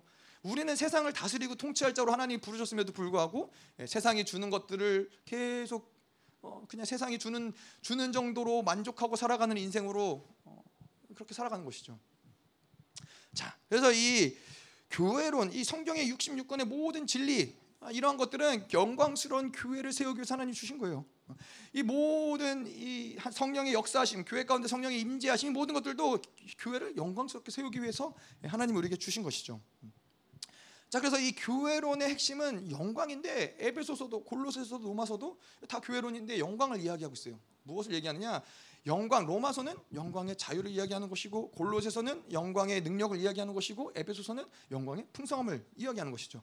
자, 그래서 이 교회됨을 이루어갈 때 반드시 하나님의 영광은 그 교회 가운데 임하시고 그 영광이 임한 교회 가운데는 그분의 능력이 나타나는 것이고 자유가 나타나는 것이고 예, 풍성함이 나타날 수밖에 없다라는 거예요. 자, 그래서 이 우리가 이 너희 저희가 이렇게 시작을 하잖아요. 음, 네, 아, 2절에 보면은 아니죠. 1절에 너희가 부르심을 받은 일에 합당하게 행하여 너희라는 이야기를 한단 말이에요. 자, 그래서 너희가 부르심을 받았다. 아, 우리가 이것을 볼 때 뭐 여기에 문장에 나와 있지 않지만은 누군가가 불렀다라는 거죠. 누군가가 너희를 불렀다라는 거죠. 근데 그 누가 누구냐? 아, 하나님이라는 거예요. 하나님이 너희를 교회로 부르셨다. 스스로 자원해서 나왔느냐? 아니다. 하나님이 부르시지 않았다면 나아갈 수 없었을 텐데 하나님이 부르셨기 때문에 나왔다는 것이죠. 자, 근데 이제 부르심의 소망 좀 볼게요. 부르심의 소망이 무엇이냐? 하나님이 우리를 부르셨을 때에는 그 부르심은 반드시 목적이 있다라는 거예요. 아무 이유 없이 그냥 우리를 부르시지 않으셨다라는 거예요. 분명히 누군가를 불렀을 때 왕이 누군가를 불렀을 때에는 어떠한 목적이 있기 때문에 부르는 것이라는 것이죠. 음. 자, 그래서 이 목적대로 그분이 우리를 부르셨고 그 목적대로 우리를 이끌어 가실 것을 믿는 것이 바로 부르심의 소망이라는 거예요. 그래서 이 에베소서 1장 18절에는 지혜와 계, 사도 바울이 에베소 교회에게 지혜와 계시의 영을 주사 너의 눈을 밝혀 하나님의 부르심의 소망이 무엇인지 깨달아 알게 알게 해달라라고 사도 바울이 에베소 교회를 놓고 기도해요. 왜냐하면은 이 지혜와 계시의 영을 가지고 알아야 될 게 뭐예요? 하나님이 누구신지 또 하나님의 부르심이 무엇인지 그것이 어, 중요하기 때문에 그래요. 왜 부르심의 소망을 모르면은 계속 우리는 돈을 우리 인생의 목적으로 삼고 살아가요. 인생 인생의 어떤 성공을 목적으로 삼고 살아가요. 사람을 목적으로 삼고 인생을 살아가기 때문에 이것들이 보이지 않으면은 그런 하나님의 부르심의 소망을 알지 못하면은 계속 공허하게 인생의 헛된 것들을 찾아서 어, 살아갈 수밖에 없다라는 거예요. 그래서 교회에서 하나님이 누군가를 교회로 부르셨다면 반드시 교회로 부르신 그 부르심의 소망이 무엇인지를 명확하게 봐야 된다는 거예요. 내 인생 가운데 하나님이 나를 어떻게 영화롭게 만드실 것인지, 어떻게 하나님의 약속을 성취해 가실 것인지, 어떻게 거룩하고 흠이 없게 하나님이 나를 만들어 가시는지 그 부르심의 소망을 본 자들이 그 교회 가운데 계속해서 신앙생활하면서 성장해 나아간다는 것이죠. 자, 그래서 이 부르심의 소망이란 무엇이냐? 아, 우리를 불렀는데 하나님이 부르신 목적이 무엇이냐? 바로 거룩하고 흠이 없게 불렀다는 거예요. 우리가 어떻게 이 세상 가운데 무엇을 하든지 상관없어요. 사도 바울처럼 감옥에 갇혔든 우리가 뭐 가난에 처하든 부유함에 처하든 이 세상 가운데 무엇을 소유하든 안 소유하든 그거는 사실 인생에 있어서 큰 본질은 아니에요. 어, 뭐 부자로 살았으면 그 인생은 성공한 인생이에요? 행복한 인생이에요? 잘 산 인생이에요? 아니 뭐 가난하게 살았으면 그 인생은 잘못 산 인생이에요? 어려운 인생이에요? 아니에요. 그것은 우리의 인생의 성공의 여부를 가를 수 있는 기준이 아니에요. 우리의 인생의 성공의 여부를 가르는 기준은 무엇이냐? 하나님의 부르심의 소망에 따라 거룩하고 흠이 없이 이 인생을 살아냈느냐 이것이 사실 인생 가운데 가장 중요한 거예요. 이 땅에서도 그렇지만 그거는 영원한 나라에 가서도 중요한 핵심적인 부분이라는 것이죠. 음. 자, 그래서 우리가 인생의 마지막에는 하나님 앞에 서야 되잖아요. 그분 앞에 섰을 때 주님 앞에서 거룩한 신부로 서야죠. 그분이 기대하시는 신랑이 지금도 기다리고 계시는데 신랑이 지금도 기다리고 계시는데 이 땅 가운데서 이 거룩하지 않고 하나님의 신부로 조금도 살지 않다가 그분 신랑 앞에 섰을 때는 얼마나 얼마나 민망하겠어요. 물론 어, 신부로 서지 못할 수도 있지만은 우리는 거룩한 신부로 마지막 날 서는 것이 우리에게 있어서 소망인 거예요. 자 그래서 이 거룩하고 흠이 없게 하나님이 그 부르심의 소망을 따라 우리를 불렀다. 자 이런 것들도 중요한 건 뭐냐면은 내가 만들어가는 것이 아니라는 거예요. 하나님이 부르셨기 때문에 여러분 생각해 보세요. 내가 어떻게 거룩하고 흠이 없게 나 스스로를 만들어 가겠어요. 어, 그 그거는 정말 환장할 일인 거죠. 고통스러운 일인 거죠. 내가 나를 거룩하고 흠이 없게 만든다. 아, 난 솔직히 얘기해서 거룩이 뭔지도 모르고 흠이 없는 것이 뭔지도 모르는데 그걸 어떻게 우리가 만들어요? 근데 이거는 거룩하고 흠이 없게 하나님이 예정하셨다는 것은 그분이 우리를 그 목적을 위해서 부르셨다라는 거예요. 그분이 부르셨을 때에는 만왕의 왕이 부르셨을 때는 뭔가 그분이 방법이 있겠죠. 예? 나의 어떠함을 모르시, 모르셔서 아 내가 널 불렀는데 아, 내가 잘못 불렀다. 너 말고 다른 사람을 불렀어야 되는데 잘못 불렀다. 너는 안 되지. 아 미안하다. 하나님 그러시겠어요? 아니라는 거예요. 하나님이 우리를 부르셨을 때에는 나의 약점이 무엇인지, 나의 악이 무엇인지, 나의 한계가 무엇인지 하나님 모든 것을 아심에도 불구하고 나를 부르셨다는 거예요. 그러면은 그 부르신 분이 그 모든 것을 책임질 수 있겠죠. 적어도 우리는 그 믿음은 있어야죠. 예, 내가 뭔가 어, 나의 연약함 때문에 내가 절망하고 넘어질지라도 아, 그럼에도 불구하고 하나님이 부르셨으니까 하나님이 만들어 가시겠지. 깨지고 박살나고 넘어지고 절망하더라도 그 믿음은 붙잡고 있었는 거예요. 네. 아무리 아, 캄캄하고 아무것도 안 보이는 것 같은데 아, 나는 모르겠지만 하나님은 아시겠지. 하나님은 답이 있으시겠지. 음. 아브라함에게 하나님 그러시죠. 히브리서에 보면은 아브라함이 갈 바를 알지 못하고 아브라함 그냥 하나님이 이끄시는 대로 한 발 한 발 가는 거예요. 어디를 가는지 가서 무엇을 하는지 아무것도 몰라요. 근데 아브라함은 뭘 믿는 거예요?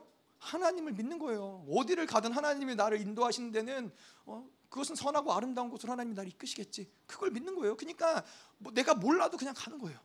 무, 어, 어떠한 곳을 만날지 알지 못하고 내가 무, 누구를 어, 어떤 어느 방향으로 가는지 알지 못하더라도 그냥 그분을 의지하고 그분을 신뢰하고 가는 것이죠.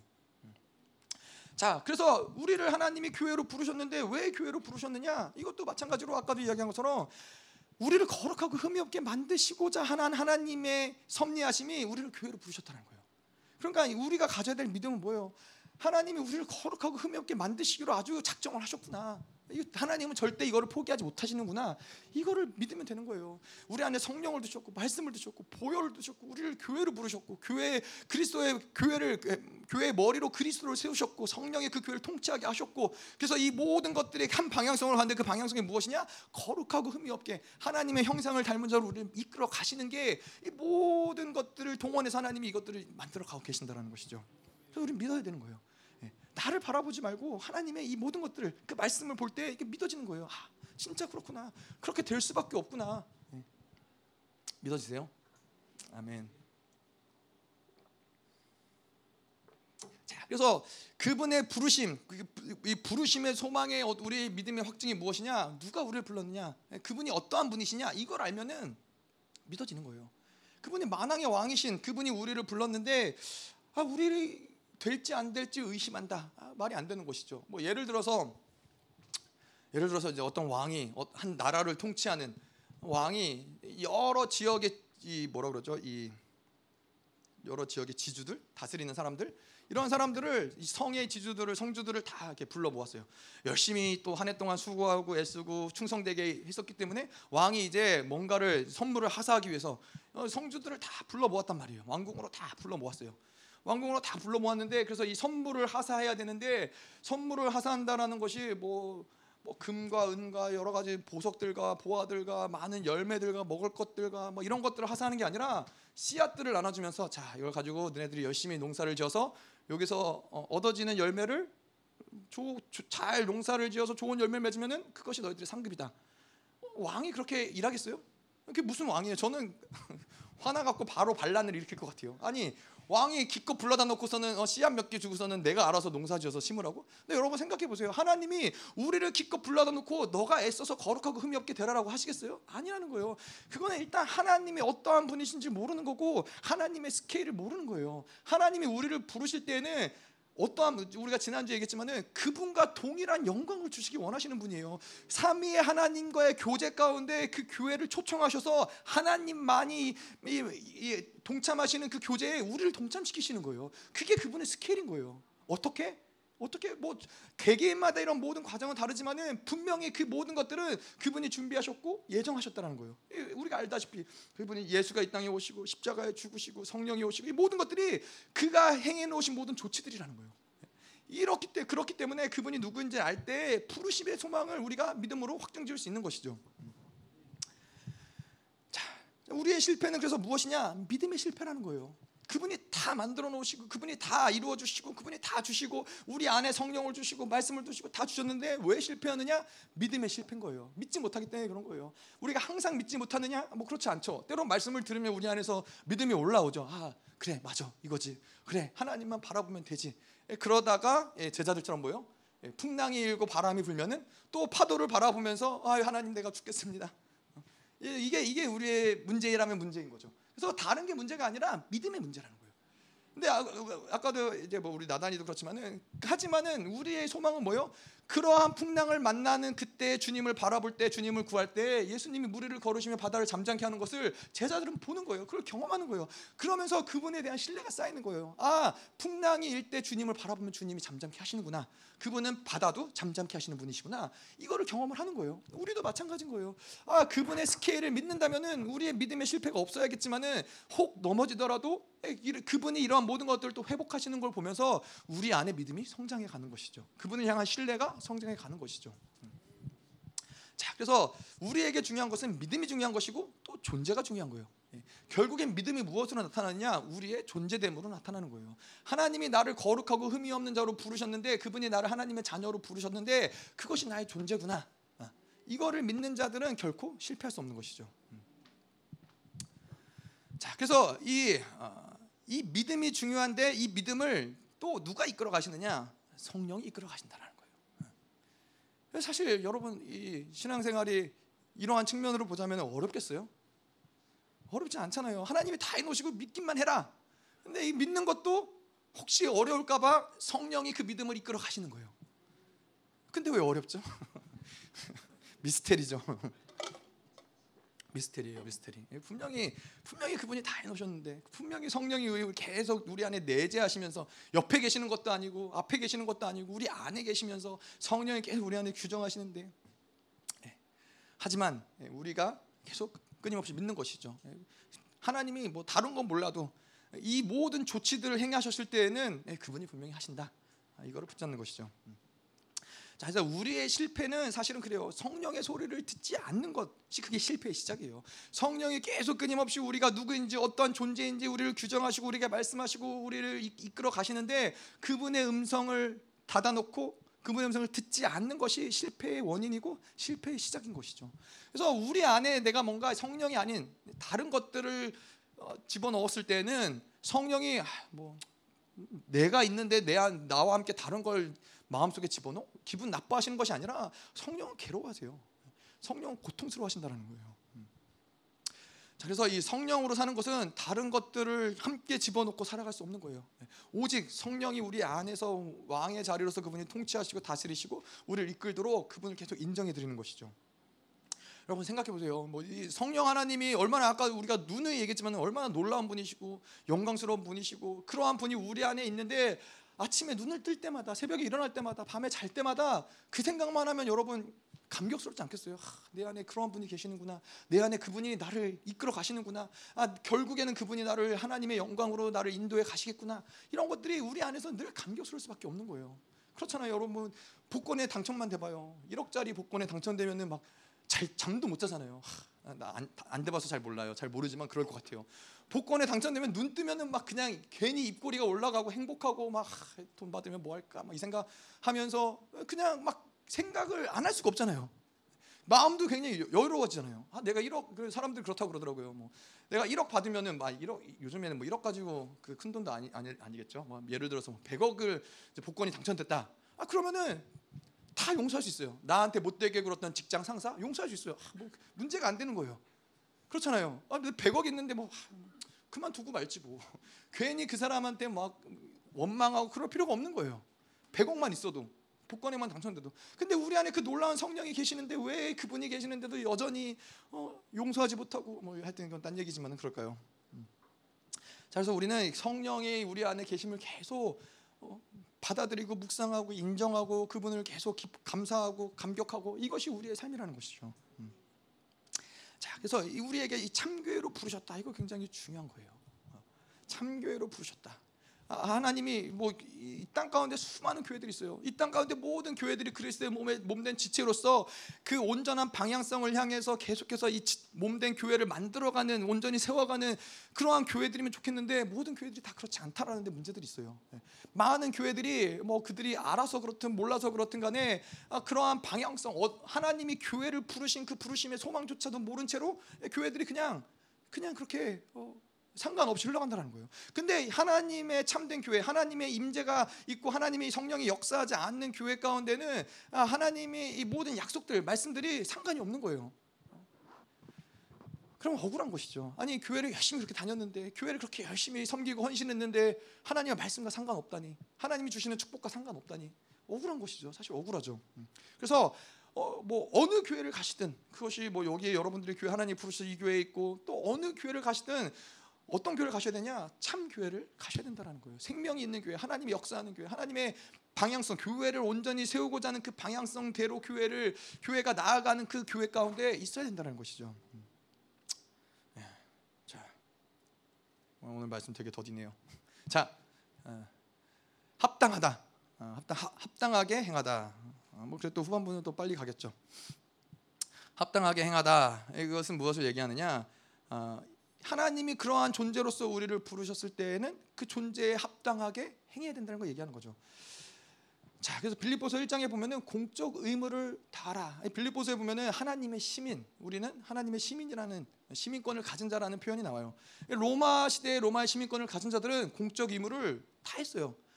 그것이 또 로마를 강력하게 했던 이유 중에 하나고 로마 시민으로서 그가 그들이 가진 어떤 뭐 이 조세의 의무, 병역의 의무, 뭐 어떤 이런 의무들을 다 했단 말이에요. 근데 이들이 이러한 의무들을 다 할 수 있었던 근거는 뭐냐면은 로마 시민이라는 자부심이 있었어요. 하, 내가 이 로마에 그래서 이 로마 시민권을 가진 자들은 굉장히 특권이 있었고 자부심이 있었고 그랬잖아요. 그런데 우리는 빌립보서에서 사도 바울은 그래서 뭘 비유하면서 얘기하느냐? 우리는 하나님의 나라의 시민권을 가진 자라는 거예요. 이러한 시민권을 가진 자로서 그 자부심 있는 자들에게는 마땅히 그, 그 존재로서 합당하게 해야 될 일들이 있다. 아, 이런 걸 얘기하는 것이죠. 그것이 무엇이냐? 그것이 이제 이 다음에 나오는 2절부터 나오는 것들을 이야기하는 것이죠. 음. 자, 그래서 2절을 보면은 모든 겸손과 온유로 하고 오래 참음으로 사랑 가운데서 서로 용납하고 자, 여기서 이거를 원문대로 좀 보자면은 모든 겸손과 온유와 함께 그리고 오래 참음과 함께 사랑 가운데서 서로 용납한다.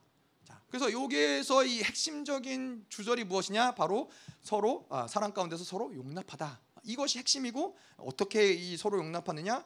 아, 겸손과 온유와 함께 오래 참음과 함께 사랑 가운데서 이것이 어떻게 하는지를 어떻게 용납하는지를 얘기하는 것이죠. 자, 용서라는 것과 용납을 우리가 좀 비교를 해서 얘기를 해보자면 용서라는 것은 누군가한테 누군가가 나한테 어, 손해를 입히거나 뭐 안 좋은 일을 하거나 어, 나한테 그랬을 때 그 사람을 그러한 행위에 대해서 용서해 주는 것이죠. 아 그래 이번에 용서할게. 내가 이런 손해를 입었지만 너가 나를 그렇게 모욕했지만은 내가 용서할게. 이게 용서라면은 용납이라는 건 뭐냐면은 굳이 꼭 그 사람이 나한테 어, 해를 끼치지 않았더라도 뭔가 그 사람이 나랑 나에게 해를 끼치진 않았지만은 그 사람의 나와 다른 어떠한 영역들, 어, 그 사람 내가 그 사람에 대해서 뭐 이것이 마음에 들고 마음에 들지 않고 이런 모든 영역들을 어, 온전하게 받아들일 수 있는 것을 용납이라고 하는 거예요. 그래서 용서라는 것보다는 용납이 조금 더 큰 범위 안에서 우리가 이해할 수 있는 것이죠. 근데 이렇게 이, 이 어, 겸손, 온유, 오래 참음, 서로 용납하는 이런 모습들은 무엇이냐? 거룩하고 흠이 없는 하나님의 온전한 모습으로 나아가는 데 있어서 마땅히 드러나야 될 성품들이라는 거예요. 이것도 이런 것들을 우리가 만들어야 되냐? 겸손하려고 애써야 되냐? 이게 아니라 하나님이 부르신 소망을 따라서 성령의 인도하심으로 따라가다 보면은 자연스럽게 어떠한 성품이 나오느냐? 서로 용납하고 예, 겸손하고 온유하고 오래 참는 성품들이 나온다는 거예요. 그래서 성경에 어떠한 말씀도 노력해서 만들려고 하는 말씀은 없어요. 예, 성령을 제한하지 않고 성령을 따라 살아가다 보면은 거룩하고 흠이 없는 자녀의 모습이 나오는데 그것이 바로 이러한 성품들을 가진 모습이다라고 얘기하는 것이죠. 음. 자, 그런데 이제 이러한 거룩하고 흠이 없게 나아가다 보면은 이러한 것들이 나타나는데 마치 하나님의 사랑이 임하면은 하나님의 사랑을 받았다. 요한일서에서 우리가 수도 없이 얘기했죠. 하나님의 사랑이 우리한테 들어왔다. 그러면 자연스럽게 뭐가 나타나요? 이웃을 사랑하는 것들이 자연스럽게 나타나는 거예요. 하나님의 내가 이웃을 사랑하려고 애쓰는 게 아니라 그 사랑이 내 안에 있기 때문에 그 사랑이 자연스럽게 이웃을 향한 사랑으로 흘러간다는 거예요. 거룩하고 흠이 없는 자로서 살아가려고 하니까는 자연스럽게 나오는 성품들이 이러한 성품들인 것이죠. 자, 근데 이 우리가 좀 보기 원하는 건 뭐냐면은 하나님이 일단 우리가 다른 사람들을 용납하는 건 뭐예요? 마찬가지로 하나님이 우리를 용납하셨기 때문이에요. 근데 우리가 어떠한 사람이었는지를 아는 게 중요하겠죠. 어떠한 사람이었는 하나님 우리를 용납하셨느냐? 어 뭐 지난주에 목요일 날 얘기한 것처럼 우리는 자격이 없는 자들인 거예요. 뭐 그러신 분 있으세요? 그, 나는 가문도 좋은 가문에서 태어났고 예, 저희 한번 예, 시간이 없지만 그래도 얘기할게요. 한번 예전에 이제 부교역자 모임 교역자들 모임을 했었는데 뭐 이제 서로 이제 가문을 가지고 막 얘기한 거예요. 뭐 우리는 저는 이제 창녕조 씨인데 창녕조 씨는 학자 집안이다. 예, 창녕조 씨에는 학자들이 많았고 뭐 조만식 선생님이나 조식 뭐 하여튼 뭐 이런 학자들이 많았다. 그래서 예, 보통 이제 조씨 저희 가문에 있는 분들은 가르치기 좋아한다. 뭐 아내를 가르치고 아내한테 이래라 저래라 뭐 이런 걸 좋아한다. 막 이제 뭐 이런 얘기를 했었는데 막 이제 어, 또 그러더니 이제 다른 옆에 있던 분이 어, 나는 풍량조다. 근데 풍량조 씨는 더 훌륭한 사람들이 많더라고요. 뭐 그랬더니 뭐 풍량조 씨고 뭐 어쩌고 저쩌고 뭐 얘기를 하다가 뭐 또 누구는 이제 뭐 전주 어, 뭐 어디 무슨 뭐 어디에 얘기하다가 나중에 전주이신가 하여튼 이재철 목사님이 재철 목사님이 다 조용히 하라고. 어? 그분이 이신데 그 왕손인 거예요. 왕 왕의 가문인 거예요. 다 조용히 하라고. 아니 그래서 뭐 이제 뭘 얘기하는 거냐면은 아니 어떠한 가문의 배경이 있기 때문에 내가 하나님께 용납받을 자격이 되는 사람이 있어요. 내가 이러한 가문의 배경이 있고 내가 이러한 지식이 있고 내가 뭘 가져서 하나 하나님이 나를 용납해 주셨지. 그런 사람은 이 세상에 아무도 없다라는 거예요. 원래 이 에베소서 2장에 보면은 우리를 어떠한 가운데서 하나님 우리를 용납하셨느냐? 에베소 2장에 보면은 우리는 원래 인간이라는 존재는 세상의 풍조를 따르고 공중의 권세 잡은 자를 따랐고 불순종했던 아들 불순종의 아들들이었고 육체의 욕심을 따라 지냈고 본질상 진노의 자녀였어요. 진노의 자녀란 건 무엇이냐? 하나님의 심판 앞에서 심판에 죽어 죽을 수밖에 없는 그런 존재였다는 거예요. 예. 그리고 또 이 에베소 2장 11절 12절에 보면은 어, 그걸 우리를 어떻게 얘기하냐면은 육체로는 이방인이요. 우리 다 이방인이잖아요. 육체로는 이방인이요. 그리고 할례를 받지 않은 무리라. 할례 받지 않은 무리는 부정한 무리인 거예요. 그리고 그리스도 밖에 있었고 이스라엘 나라 밖에 사람이고 약속의 언약들에 대해서 외인이고 세상에 소망이 없고 하나님도 없는 자였어요. 다시 말해서 하나님과 아무 관계가 없는 세상에 정말로 소위 말하는 유대인들이 소위 말하는 정말 지옥의 땔감밖에 안 되는 존재들이 바로 우리들이었다는 거예요. 이방인들 하나님을 알지도 못하고 하나님과 관계도 없고 하나님의 약속과도 아무 상관이 없는 자들인데 그분이 어떻게 했어요? 그분이 이제 에베소서 계속 나와요. 2장 13절 보면은 전에 멀리 있던 너희 우리 이방인들 얘기하는 거죠. 그리스도 예수 안에서 그리스도의 피로 가까워졌느니라. 그분이 용납하신 거예요. 그는 우리의 화평이신지라 원수된 것 곧 중간에 막힌 담을 자기 육체로 허시고 분명히 우리는 용납받을 수 없는 하나님께 용납받을 수 없는 존재인데 그 막힌 담을 그리스도가 십자가에 죽으심으로써 그것을 허무시고 우리를 용납하셨다는 거예요. 그리고 율법을 폐하셨으니 둘로 자기 안에서 한 세 사람을 지어 화평하게 하시고 원수된 것을 십자가로 소멸하셨다. 우리의 어떠한 허물, 어떠한 죄악, 어떠한 연약함, 어떠한 악함이든 간에 이 모든 것들을 하나님이 다 용납하시기 위해서 십자가에서 그분이 죽으심으로 이 모든 것들을 다 해결하셨다는 거예요. 우리가 자격이 있었으면 그분이 십자가에서 죽으시지 않았겠죠. 그냥 부르셨으면 됐겠죠. 근데 자격 없는 자를 하나님이 이 진노의 자녀들을 하나님이 부르시려고 하니까는 이 모든 것들을 하나님께서 다 허무시고 그분이 십자가에서 죽으셔서 우리를 용납하실 수 있다, 있었다라는 거예요. 그것이 우리가 받은 용납인 거예요. 음. 자 그런데 이렇게 용납된 자들 뭐 모르겠어요. 여러분 생각해 보세요. 어, 내가 왕인데 저 노예의 아들이 있어요. 근데 지나가다 보니까 불쌍한 거예요. 뭐 제대로 먹지도 못하고 불쌍해요. 그래서 그 아들을 불러다가 어, 너 왕궁에서 같이 지내라. 어, 내가 왕궁에서 내가 너 가르치고 먹을 걸 주고 다다할 테니까는 너는 왕궁에서 지내라. 그것만 해도 사실은 굉장한 하나님의 은혜인 거죠. 굉장한 그 왕의 은혜인 거죠. 그런데 이 에베소서에서 보면은 뭐라고 나왔냐면은 2장 18절에서 보면은 어, 이는 그로 말미암아 우리들이 한 성령 안에서 아버지께로 나아가면 얻게 하십니다. 이제는 너희는 외인도 아니요 나그네도 아니요 성도들과 동일한 시민이요 하나님의 권속이라 하나님의 가족이라는 거예요. 그래서 건물마다 서로 연결하여 주 안에서 성전이 되고 성령 안에서 하나님의 거하실 처소가 되고 그리스도 예수 안에 함께 지어져 가느니라. 그냥 불러다가 불쌍하니까 왕궁에서 먹이고 입히는 존재가 아니라 하나님의 가족을 왕의 가족을 삼으시고 이제 함께 예수 그리스도와 함께 나란히 형제로서 지어져 가는 하나님이 거하시는 성전이 돼 가는 존재로 하나님 우리를 부르셨다라는 거예요. 그게 그게 하나님의 우리를 용납하심이에요. 그게 하나님 우리를 용납하심이에요. 음. 자, 여러분 생각해 보세요. 근데 이제 뭐 그렇죠. 우리가 누구길래 도대체 우리가 누구길래 아 나는 저 사람이랑 같이 못 있어. 아, 난 도대체 우리가 누구길래 아, 난 저 사람이랑 같이 상대하기 힘들어. 어, 공동체 안에서. 왜 그게 가능한 얘기겠어요? 어, 가능한 얘기더라고요. 가능한 얘기더라고요. 저를 봐도 이제 그런 시간들이 있었던 적이 있지만은 예전에 근데 사실 그분이 나의 어떠함을 용납하셨던 걸 생각한다면은 가능한 얘기가 아닌 거예요. 그분이 이 그리스도가 십자가에서 이루신 것을 아니, 내가 누군데 그걸 뒤집어 엎겠어요. 아니 그분이 우리의 뭐 여기에 모인 모든 사람들을 하나님의 자, 관, 자녀로서 권속으로 하나님의 가족으로 부르셨는데 내가 누군데 아우 나 저 사람하고 가족하기 싫어. 도대체 내가 우리가 누구길래 그거를 하나님의 십자가의 사건을 뒤집어 엎으면서 그런 역사들 만들어내겠어요? 그럴 수 없다는 것이죠. 여러분 이 에베소서도 그렇고 잘 봐야 될 건 무엇이냐면은 사도 바울이 지금 이야기하는 에베소 교회에게 이야기하는 초점이 뭐요? 이것은 죄다 악이다. 너희는 하나님께 나아갈 수 없다. 이걸 얘기하는 거예요. 아니에요. 하나가 되었느냐 연합되었느냐 이 사도 바울의 초점도 거기에 있고 하나님의 초점도 거기에 있어요. 그 연합을 이루는 그 모든 과정 가운데 죄 우리의 죄의 문제 악의 문제 모든 것들을 그리스도가 다 해결하신 거예요. 그분의 초점은 우리를 계속해서 이방인이었던 우리를 하나님이 부르셨고 하나님 우리를 권속으로 만드시고 자녀로 삼으시고 더 가까이 더 가까이. 그래서 마지막에는 하나님과 연합된 존재로 만드시는 것이 하나님의 계획인데 그 과정의 죄의 문제 악의 문제는 그건 별로 그렇게 큰 문제가 아닌 거예요 이미 그분이 해결하신 문제라는 거예요. 네. 그런데 우리는 예, 서로에 대해서 판단하고 정죄하고 죄의 문제, 악의 문제가 문제가 된다. 예, 그럴 수 없다는 것이죠. 우리가 어떠한 존재였는데 예, 자격이 없는 존재, 우리 우리 또한 자격이 없는 존재였는데.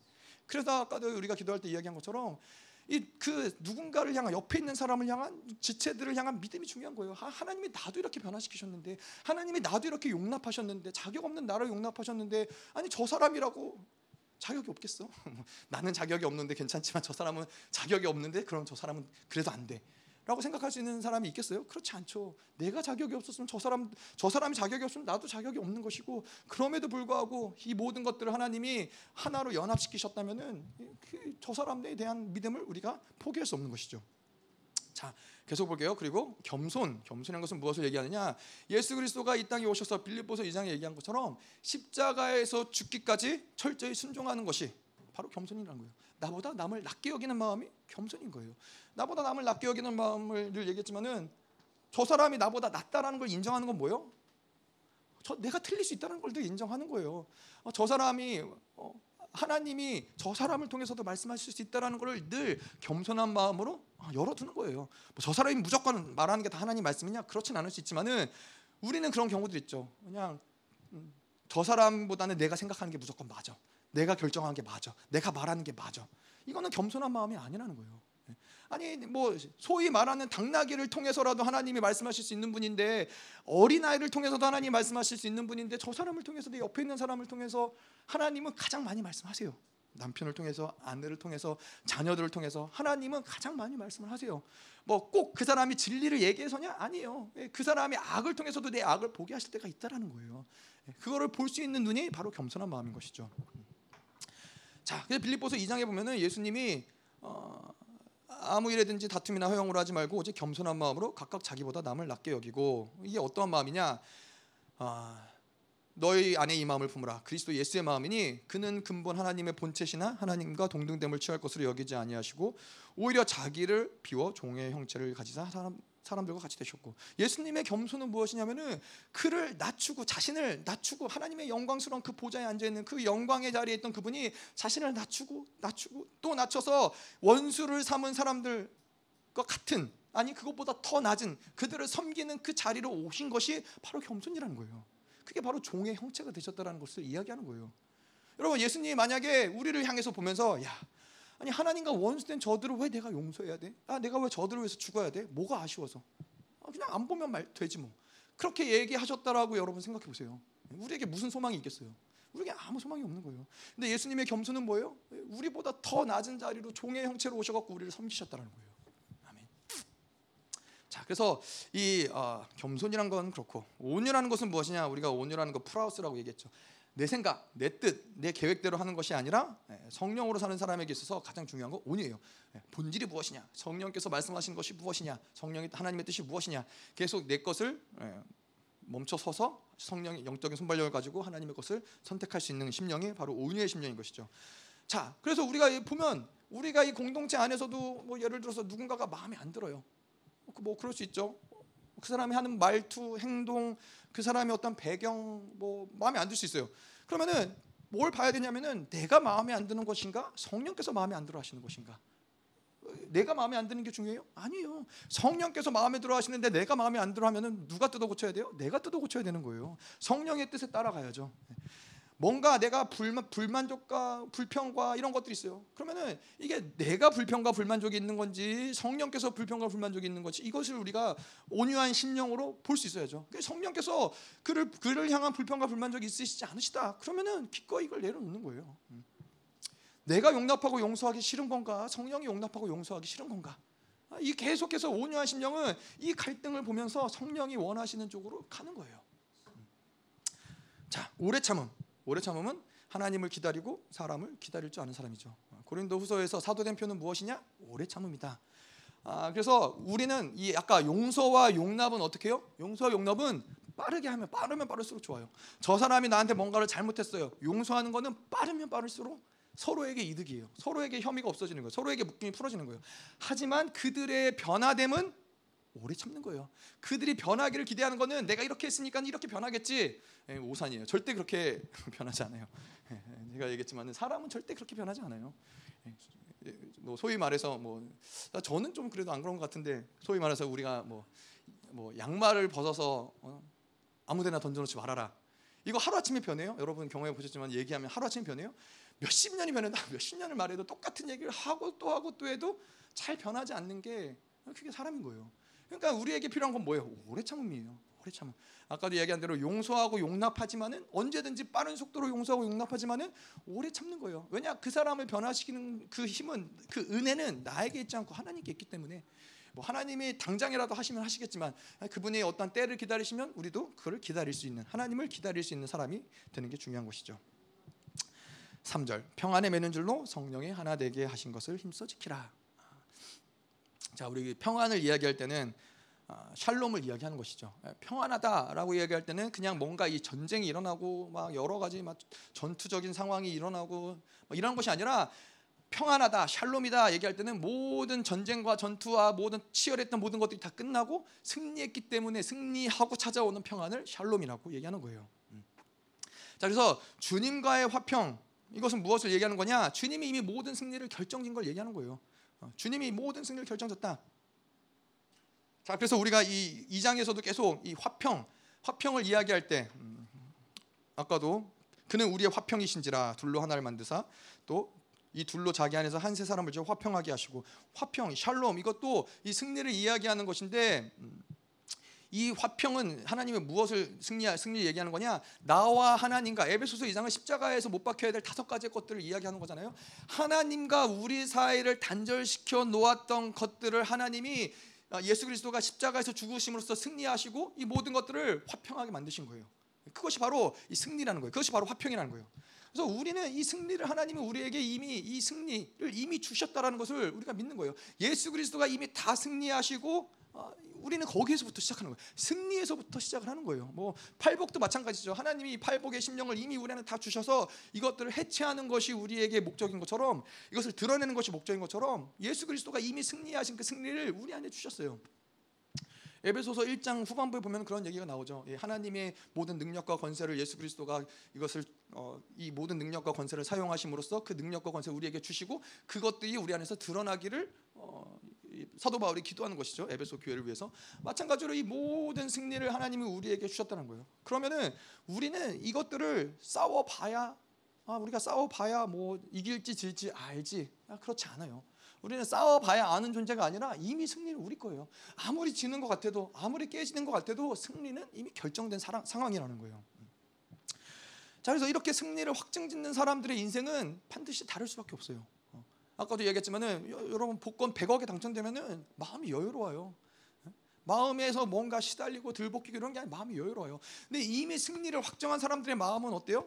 그 마음은 여유로운 거예요. 내가 이미 승리했는데 승리할 줄 모를 때에는 치열하죠. 내가 이것을 어떻게 될지 모르니까 내가 뭐 영원한 패배로 들어갈 수 있으니까는 막 다퉈야 되고 치열하고 싸워야 되고 뭐 어떻게든지 긴장하고 있어야 되고 그러는데 승리를 이미 확증한 사람들에게는 그럴 필요가 없다는 거예요. 우리는 그래서 왜 사람들을 용서하고 용납할 수 있어요? 이미 승리한 존재이기 때문에 이미 승리를 우리에게 주셨기 때문에 용서하고 용납 하는 게 문제가 안 돼요. 자 그래서 우리에게 이미 다 주셨다. 아, 우리 뭐 어, 팔복에서도 봤지만은 이미 다 주고 시작하셨다라는 게 중요한 게 뭐예요? 우리의 초점 자체가 이제는 신앙생활의 초점 자체가 뭔가 이것을 싸우고 빼앗고 얻기 위해서 애쓰고 노력하는 것이 아니라 이거 승리가 드러내지 못하는 어떤 이런 육체의 어떠함들을 계속해서 회개하면 되는 거예요. 그래서 이 신앙생활에 있어서 회개한 매일매일 같이 회개하는 삶이 무엇보다 중요해요. 그분의 영광을 회개할 때 그분의 영광이 드러나는 것이고 성령을 제한하지 않는 것이고 그분이 주신 모든 복들이 드러나는 것이고 승리가 드러나는 것이고 그래서 우리는 계속 회개하면서 우리의 육, 성들을 육체의 어떠함들을 계속 어, 풀어내는 것이죠. 음. 그런데 이러한 모든 과정을 성령이 이끌어 가신다는 거예요. 성령이 도와주신다는 거예요. 음. 성령이 이 죄에 대해서 말씀하시기도 하시고 말할 수 없는 탄식으로 우리 안에서 그것들을 중보하시기도 하시고 성령께서 계속 이것들을 우리와 함께 싸워 주신다는 것이죠. 자, 우리 또 우리 안에 이런 모든 것들을 다 주셨다. 하나님이 이미 우리에게 승리를 주셨다의 초점은 또 무엇이냐? 우리가 이 땅 가운데서 감당하지 못할 사건이나 감당하지 못할 사람이나 감당하지 못할 문제가 존재하지 않는다라는 거예요.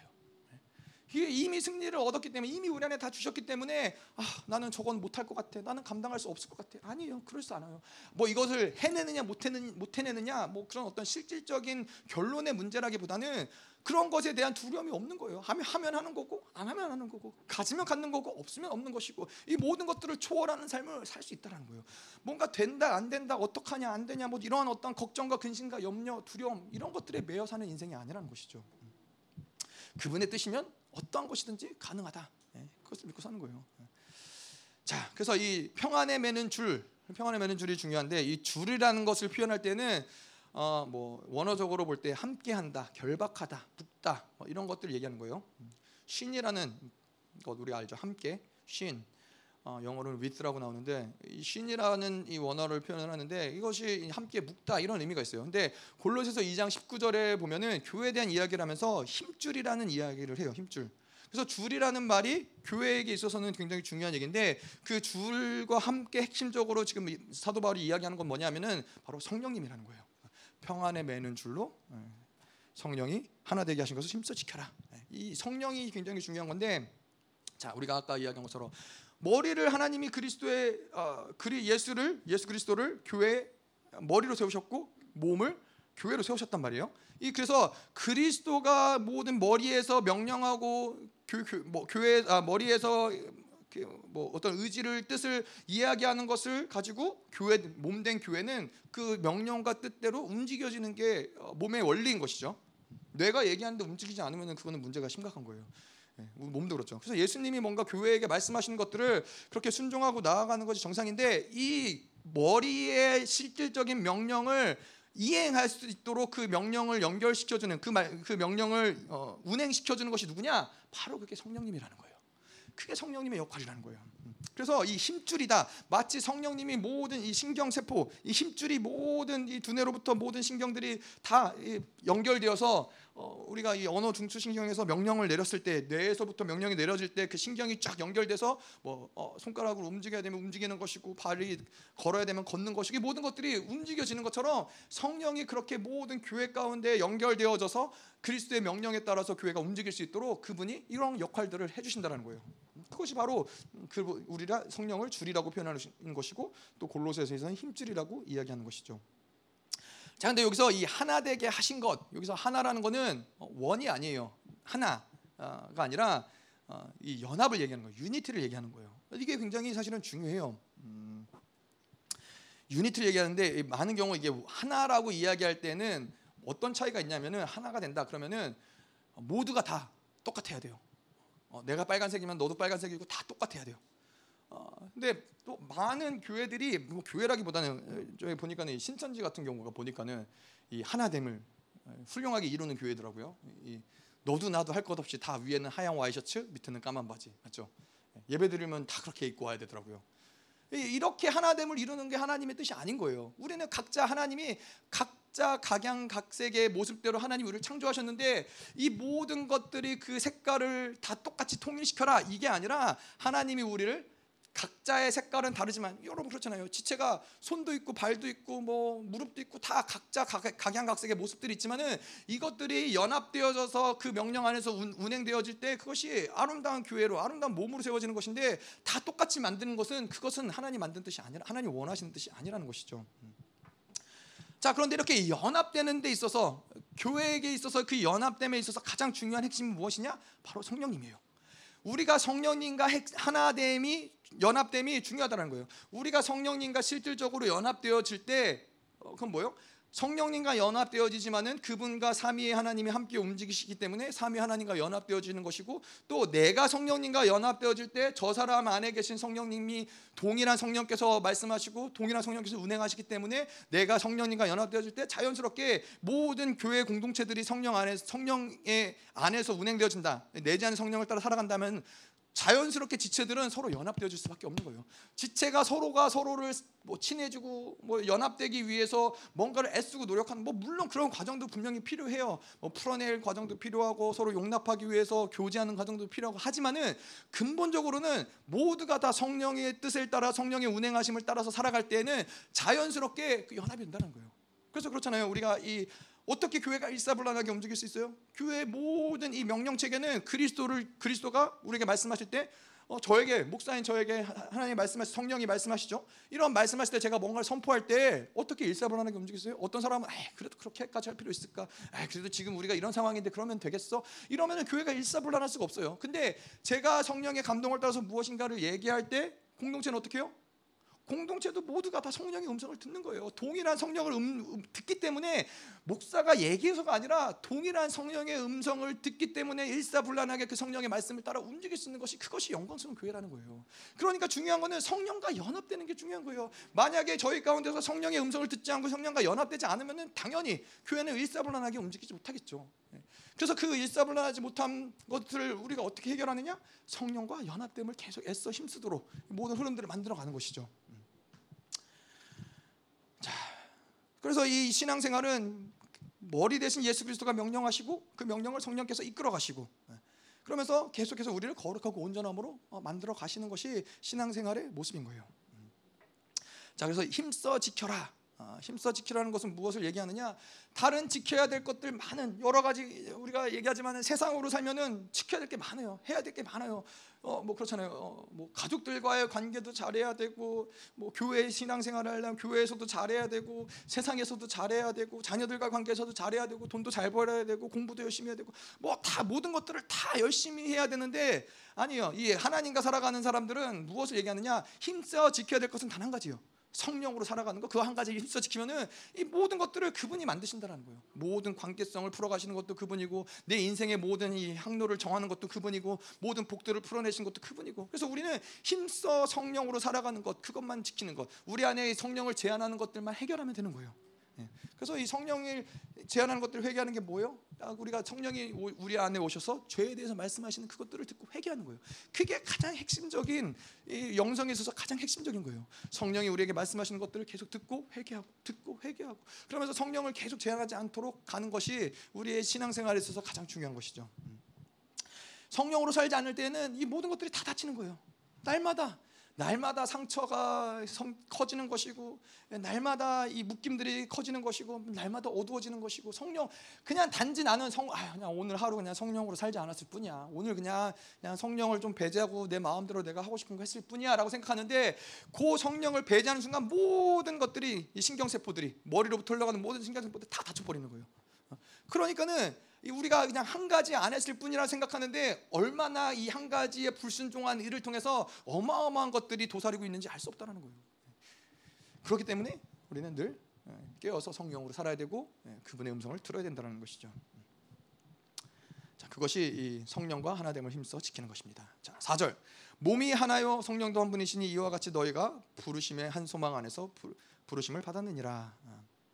아. 여기서도 마찬가지로 하나라는 것은 연합됨을 이야기한 것이죠. 자, 그래서 이렇게 연합됨을 통해서 우리가 무엇을 하느냐? 하나 하나님의 부르심을 확증한다라는 거예요.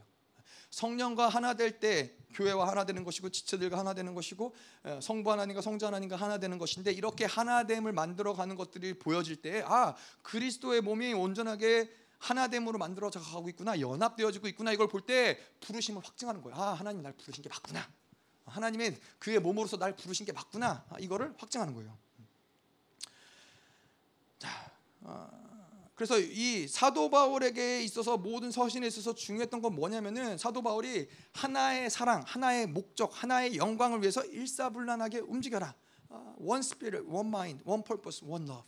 이 하나의 방향성을 가지고 일사불란하게 움직이는 것이 중요하다는 거예요. 하나님 반드시 머리이신 그리스도께서 교회에게 말씀하시는 그한 가지, 그 한 가지의 소망, 한 가지의 방향성, 뭐 부르심의 소망이 거룩하고 흠이 없는 그 한 가지의 방향으로 교회들이 쫙 일사불란하게 모이고 그 방향으로 나아갈 때 그 교회는 반드시 영광스러워질 수밖에 없다는 것이죠. 영광스러운 교회는 그 영광의 자유, 영광의 풍성함, 영광의 능력들이 드러날 수밖에 없는 것이고 그 능력과 풍성함과 자유를 가지고 그 교회는 만물을 다스리고 통치한 하나님과 연합되는 모습으로 하나님의 온전한 신부로서 서가는 것이죠.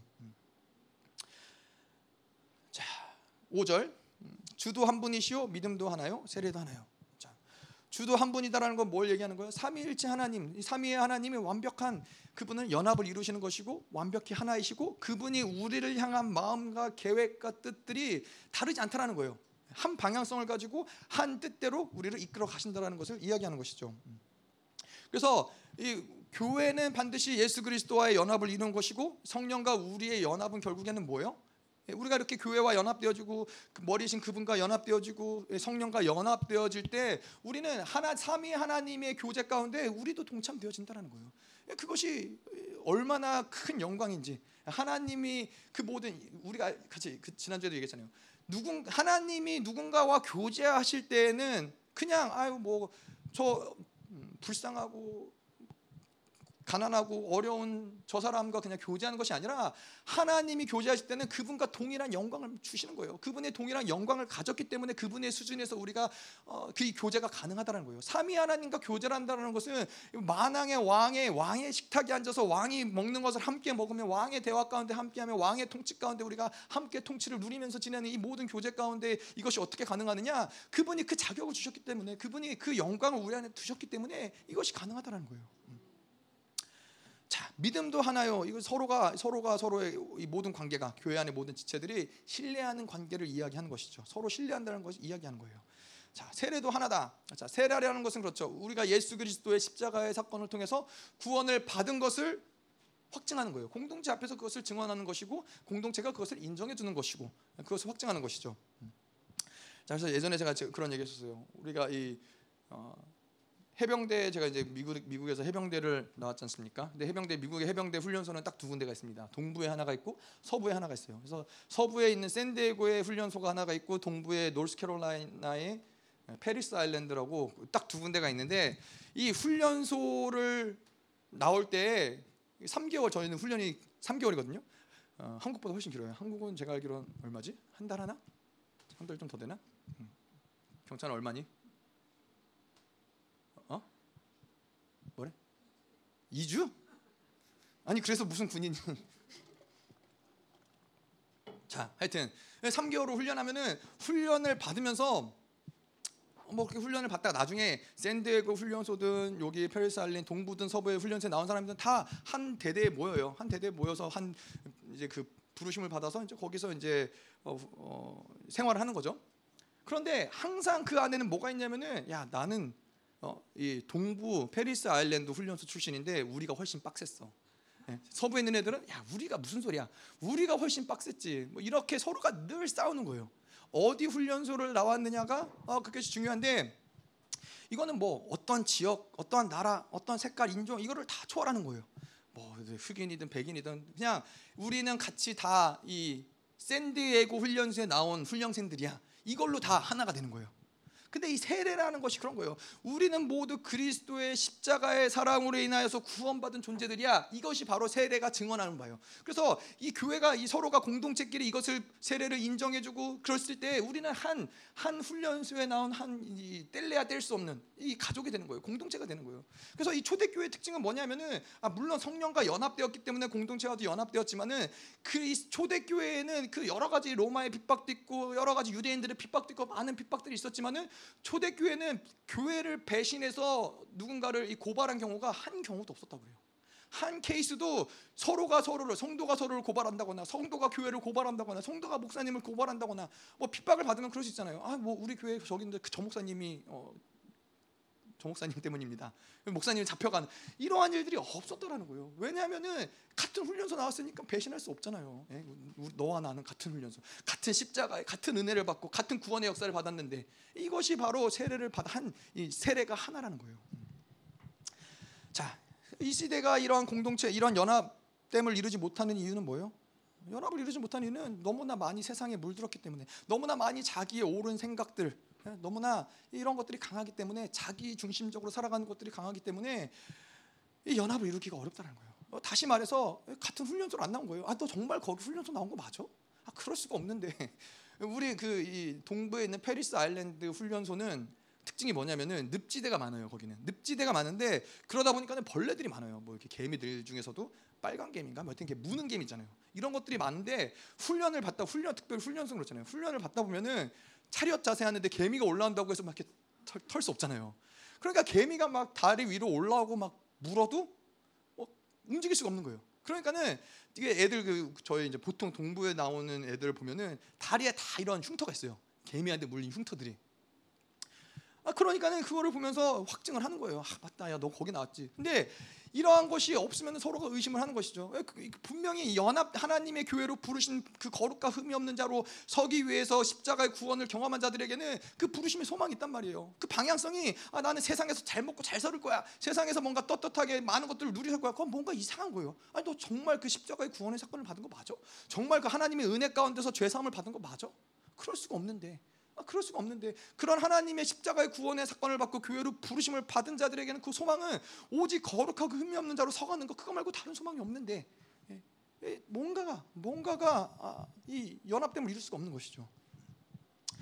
자, 6절. 하나님도 한 분이시니 곧 만유의 아버지시라. 만유 위에 계시고 만유를 통일하시고 만유 가운데 계시도다. 자, 하나님은 만유의 아버지라는 거예요. 그분은 이 만유의 위에 계시고 만유 가운데 계시고 예, 만유, 그분이 모든 만물을 창조하시고 만, 만물의 아버지라는 것인데 그것은 또 우리가 어떻게 이해할 수 있냐면은 하나님의 뜻이라면은 만유의 어떤 것, 만물 이 세상에 어떠한 누구라고도 그분의 뜻이라면은 연합될 수 있는 것이고 용납할 수 있는 것이고 하나 될 수 있다라는 것이죠. 음. 자, 그럼 우리는 또 어떤 존재예요? 그분이 우리 아버지라는 것은 우리는 그분의 후사라는 거예요. 그러면은 이 만물이 다 우리의 것이라는 거예요. 만유를 통치하시는 아버지의 후사가 우리기 때문에 아, 이것도 마찬가지예요. 우리가 만물을 기업으로 그, 그 기업을 이을 자로서 우리가 부르심을 받았기 때문에 품지 못할 게 없는 거예요. 여, 여러분 왜 우리가 품지 못하는지 아세요?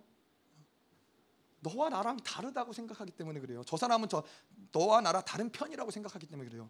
그래서 보면은 이, 이, 예를 들어서 학교에서 달리기 시합을 하잖아요. 그러면은 어, 뭐 이어 달리기가 이 운동의 꽃이잖아요. 그래서 이어 달리기가 뭐 1반 대표, 2반 대표, 뭐 이렇게 3반 대표 이렇게 나와서 달리기 시합을 하면은 2반 대표로 나온 애들은 적이에요. 원수예요. 아, 쟤네들이 져야 우리가 이기니까 어떻게든 쟤네들을 짓밟고 반칙을 써서라도 막 이렇게 우승을 하려고 막 애쓰는 거예요. 그런데 서로 원수 원수 같았는데 나중에 이제 이 학교 대표가 돼서 학교를 대표하는 사람으로 나가죠. 그러면은 옆반에 있는 걔가 원수가 아닌 거예요. 같은 편인 거예요. 예. 같은 편이고 우리는 함께 싸워서 저 저놈의 학교를 이겨야 될 운명의 공동체인 거죠. 근데 우리가 만유를 기업으로 얻은 만유를 통치하는 다 다 만유의 모든 것들이 우리가 다스리고 통치해야 될 우리의 것들인 거예요. 우리의 가족인 거예요. 그렇게 생각을 하면은 사실은 이것들을 배척하고 배제할 것이 우리의 방향성이 아니라 저, 저것들을 품고 용서하고 용납하고 함께 성장하고 네, 그런 것이죠. 주인이 되면은 예, 입장이 달라지는 거예요. 음. 자 그래서 하나님의 이 후사로 교회 우리를 부르셨다라고 할 때는 하나님이 그분의 스케일로 예, 아, 이제는 우리는 그분의 후사이기 때문에 그분의 스케일을 닮아가는 거예요. 하나님의 스케일이 뭐예요? 원수마저 사랑하는 거예요. 원수마다 사랑한다는 건 뭐예요? 모든 것을 다 초월하는 거예요. 예. 모든 것을 다 초월하는 대로 하나님이 우리를 이끌어 가신다는 거예요. 그분이 만물을 통일하신 만유의 아버지이시기 때문에 자 말씀을 여기까지 봤고요. 우리가 결론적으로 좀 보자면은 자 하나님이 우리를 부르셨어요, 그렇죠? 그 부르심의 소망이 무엇이냐? 바로 거룩하고 흠이 없게 만드시는 것이 어, 우리의 부르심의 소망인 거예요. 왜요? 왜 우리를 거룩하고 흠이 없게 만드시는 것이 우리 만드시기 위해서 하나님 우리를 부르셨어요? 교회로 부르셨어요? 하나님과 똑같은 영광을 주시고 그분과의 연합을 이루시고 하나된 존재를 만드시기 위해서 하나님이 인간을 창조하시면서 가졌던 그 꿈을 이루시기 위함인 것이죠. 그래서 이 거룩하고 흠이 없게 하시기 위해서 성령을 우리 안에 내주시키시고 우리에게 말씀을 주시고 우리에게 보혈을 주시고 그리고 더 나아가서 우리에게 교회라는 것을 주셨어요. 그래서 이, 이 사도 바울은 뭐라고 그래요? 그리스도의 피값으로 산 교회라고 그래요. 교회가 그냥 아, 뭐 동네마다 천주교는 보니까 그러더라고요. 동네마다 하나씩 있다면서요. 동네마다 하나씩 있어서 그 동네에 속한 교회를 가야 된다고 그러더라고요. 그렇죠? 다른 다른 동네 천주교 가면 안 된다 그러. 그냥 동네마다 하나씩 있는 교회가 뭐 아닌 거예요. 아니 물론 뭐 그게 잘못됐다라는 건 아니지만은 그냥 동네마다 하나씩 있는 게 아니라 그리스도의 핏값으로 사신 교회예요. 그러면은 분명히 그 교회를 하나님이 주셨을 때는 교회를 향한 하나님의 목적과 계획이 분명히 있었을 거란 말이에요. 그 교회를 통해서 하나님이 그리스도의 몸을 완성시키시기 원하시는 것이고 그 그리스도의 몸이 완성되는 것을 통해서 우리는 그분과 함께 거룩과 온전함으로 하나 된 지체로서 완성되어진다는 완성되어 저간다는 것이죠. 자, 그래서 이 교회 가운데 중요한 것은 무엇이냐? 성령이시죠. 그분이 모든 시스템을 구축하시고 어, 이 시스템을 구축하는 거는 이제 다음 주에 얘기를 할 거예요. 그분이 교회 모든 시스템을 구축하시고 그분이 머리가 되시고 그분이 아, 또 성령이 모든 머리 되신 그리스도와 연합을 통하여서 모든 것을 이끌어 가시고 통치하시고 다스리시고 그리고 그래서 그러기 때문에 우리가 성령과 하나 될 때 우리가 아버지와 하나 되는 것이고 우리가 성령과 하나 될 때 지체들과 하나가 되는 것이고 이 하나됨을 통해서 교회는 영광스럽게 그가 거하실 아름다운 초소로 만들어지는 거예요. 우리가 연합되어질 때 그분이 우리 안에 예, 우리가 지난주에 얘기했잖아요. 내가 내 안에 내가 내 안에 그리스도가 내 안에 계시고 내가 그리스도 안에 완전한 연합 그것이 우리가 이 교회됨을 통해서 그래서 교회 안에서 서로가 투명하고 서로가 계속해서 이런 것들을 오픈하고 이러한 과정이 작은 과정이 아니라는 것이 그런 이유예요.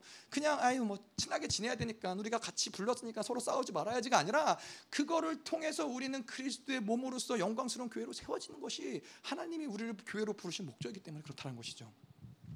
그래서 에베소서 2장 21절 22절 마지막으로 보면은 그의 안에서 건물마다 서로 연결하여 주 안에서 성전이 되어가고 너희도 성령 안에서 하나님의 거하실 처소가 되기 위하여 예수 안에서 함께 지어져 가느니라. 이것이 교회를 향한 하나님의 목적이고 이것을 이루기 위해서 성령이 우리 안에 내재하셨고 아멘. 아멘. 자 그래서 우리가 성령과 교회를 봤는데 중요한 것은 무엇이냐? 하나님이 우리를 거룩하고 흠이 없게 반드시 만드신다. 모든 것들이 그 부르심의 소망을 향해서 척척척척 일하고 있다는 거예요. 성령도 일하고 계시고 말씀도 일하고 계시고 보혈도 일하고 계시고 이 모든 교회됨도 그 모든 것들을 향해서 하나님이 일하고 계시기 때문에 그것을 믿어야 하는 것이 우리에게 중요하다는 것이죠. 그래서 이 시간 한번 같이 기도하기 원합니다. 하나님 그렇습니다. 우리에게 있어서 하나님이 우리를 향한 그 부르심의 소망에 대해서 하나님 1절도 하나님 결코 하나님 의심하지 않게 하여 주시옵소서. 하나님 반드시 내가 너를 나처럼 만들 것이니라. 반드시 내가 너를 영광스럽게 하리라. 반드시 내가 너를 거룩하게 하리라. 하나님 이 당신의 그 모든 예정, 당신의 그 의지, 하나님 이것이 교회에 드러난 하나님의 의지이며 하나님 이것이 우리에게 말씀을 주신 하나님의 목적임을 믿습니다. 결코 하나님 이것을 의 의심하지 말지어다. 결코 내가 너를 영화롭게 할 것을 의심하지 말지어다. 하나님 우리 안에서 그 믿음이 하나님 계속 자라나게 하시옵소서. 나는 반드시 하나님의 그 영광 가운데 동참되어질 것이다. 내가 그리스도 안에 그리스도가 내 안에 살아가는 것이 영원한 나를 향한 하나님의 부르심이다. 하나님 오늘도 이것을 믿고 하나님 더 담대히 은혜의 보좌 가운데로 나아가게 하여소서 하나님. 성령 하나님 더 충만하게 이곳 가운데 역사하여소서. 더 임하여소서. 하나님 오늘도 교회를 주심을 감사드립니다. 하나님 예배 가운데 우리를 찾아와 주심을 감사드리고 하나님 호련히 임하시는 당신의 임재가 이 교회 가운데 하나님 영광스럽게 하나님께서 온전하게 만드실 그날까지 늘 함께하여 주심을 하나님 우리가 기대하며 갈망합니다. 우리를 떠나지 마시고 우리를 버리지 마시고 하나님 당신의 부르신 그 부르심의 소망대로 하나님 이 교회를 이끌어 가시며 계속 그 영광 가운데로 하나님 그 영광의 풍성함, 영광의 능력과 하나님 영광의 하나님 자유가 하나님 교회 가운데 늘 풍성하게 부어질 것을 믿습니다. 하나님. 하나님 오늘도 이 귀한 예물을 가지고 주님께 나옵니다. 하나님 예물이 드려지는 모든 곳곳마다 하나님의 놀라운 축복이 하나님의 성령의 일하심들이 강력하게 드러나게 하시며 하나님 이 예물이 하나님 쓰여지는 모든 곳에도 하나님 당신의 교회가 아름답게 세워지는 것들을 주님 보게 하여 주시옵소서. 이제는 교회 머리 대신 우리 주 예수 그리스도의 은혜와 아버지 하나님의 끝없는 사랑과 성령 하나님의 내주 교통으로 충만케 하신 역사가 오늘도 성령을 제한하는 모든 것들을 십자가에 못 박고 오직 성령으로 살고자 결단하는 사랑하는 성도들과 그 가정과 직장과 자녀와 기업과 비전 위에 이 나라 민족과 전 세계에 파손된 모든 선교사들과 생명사역과 열방교회 위에 이제로부터 영원토록 함께 있을지어다.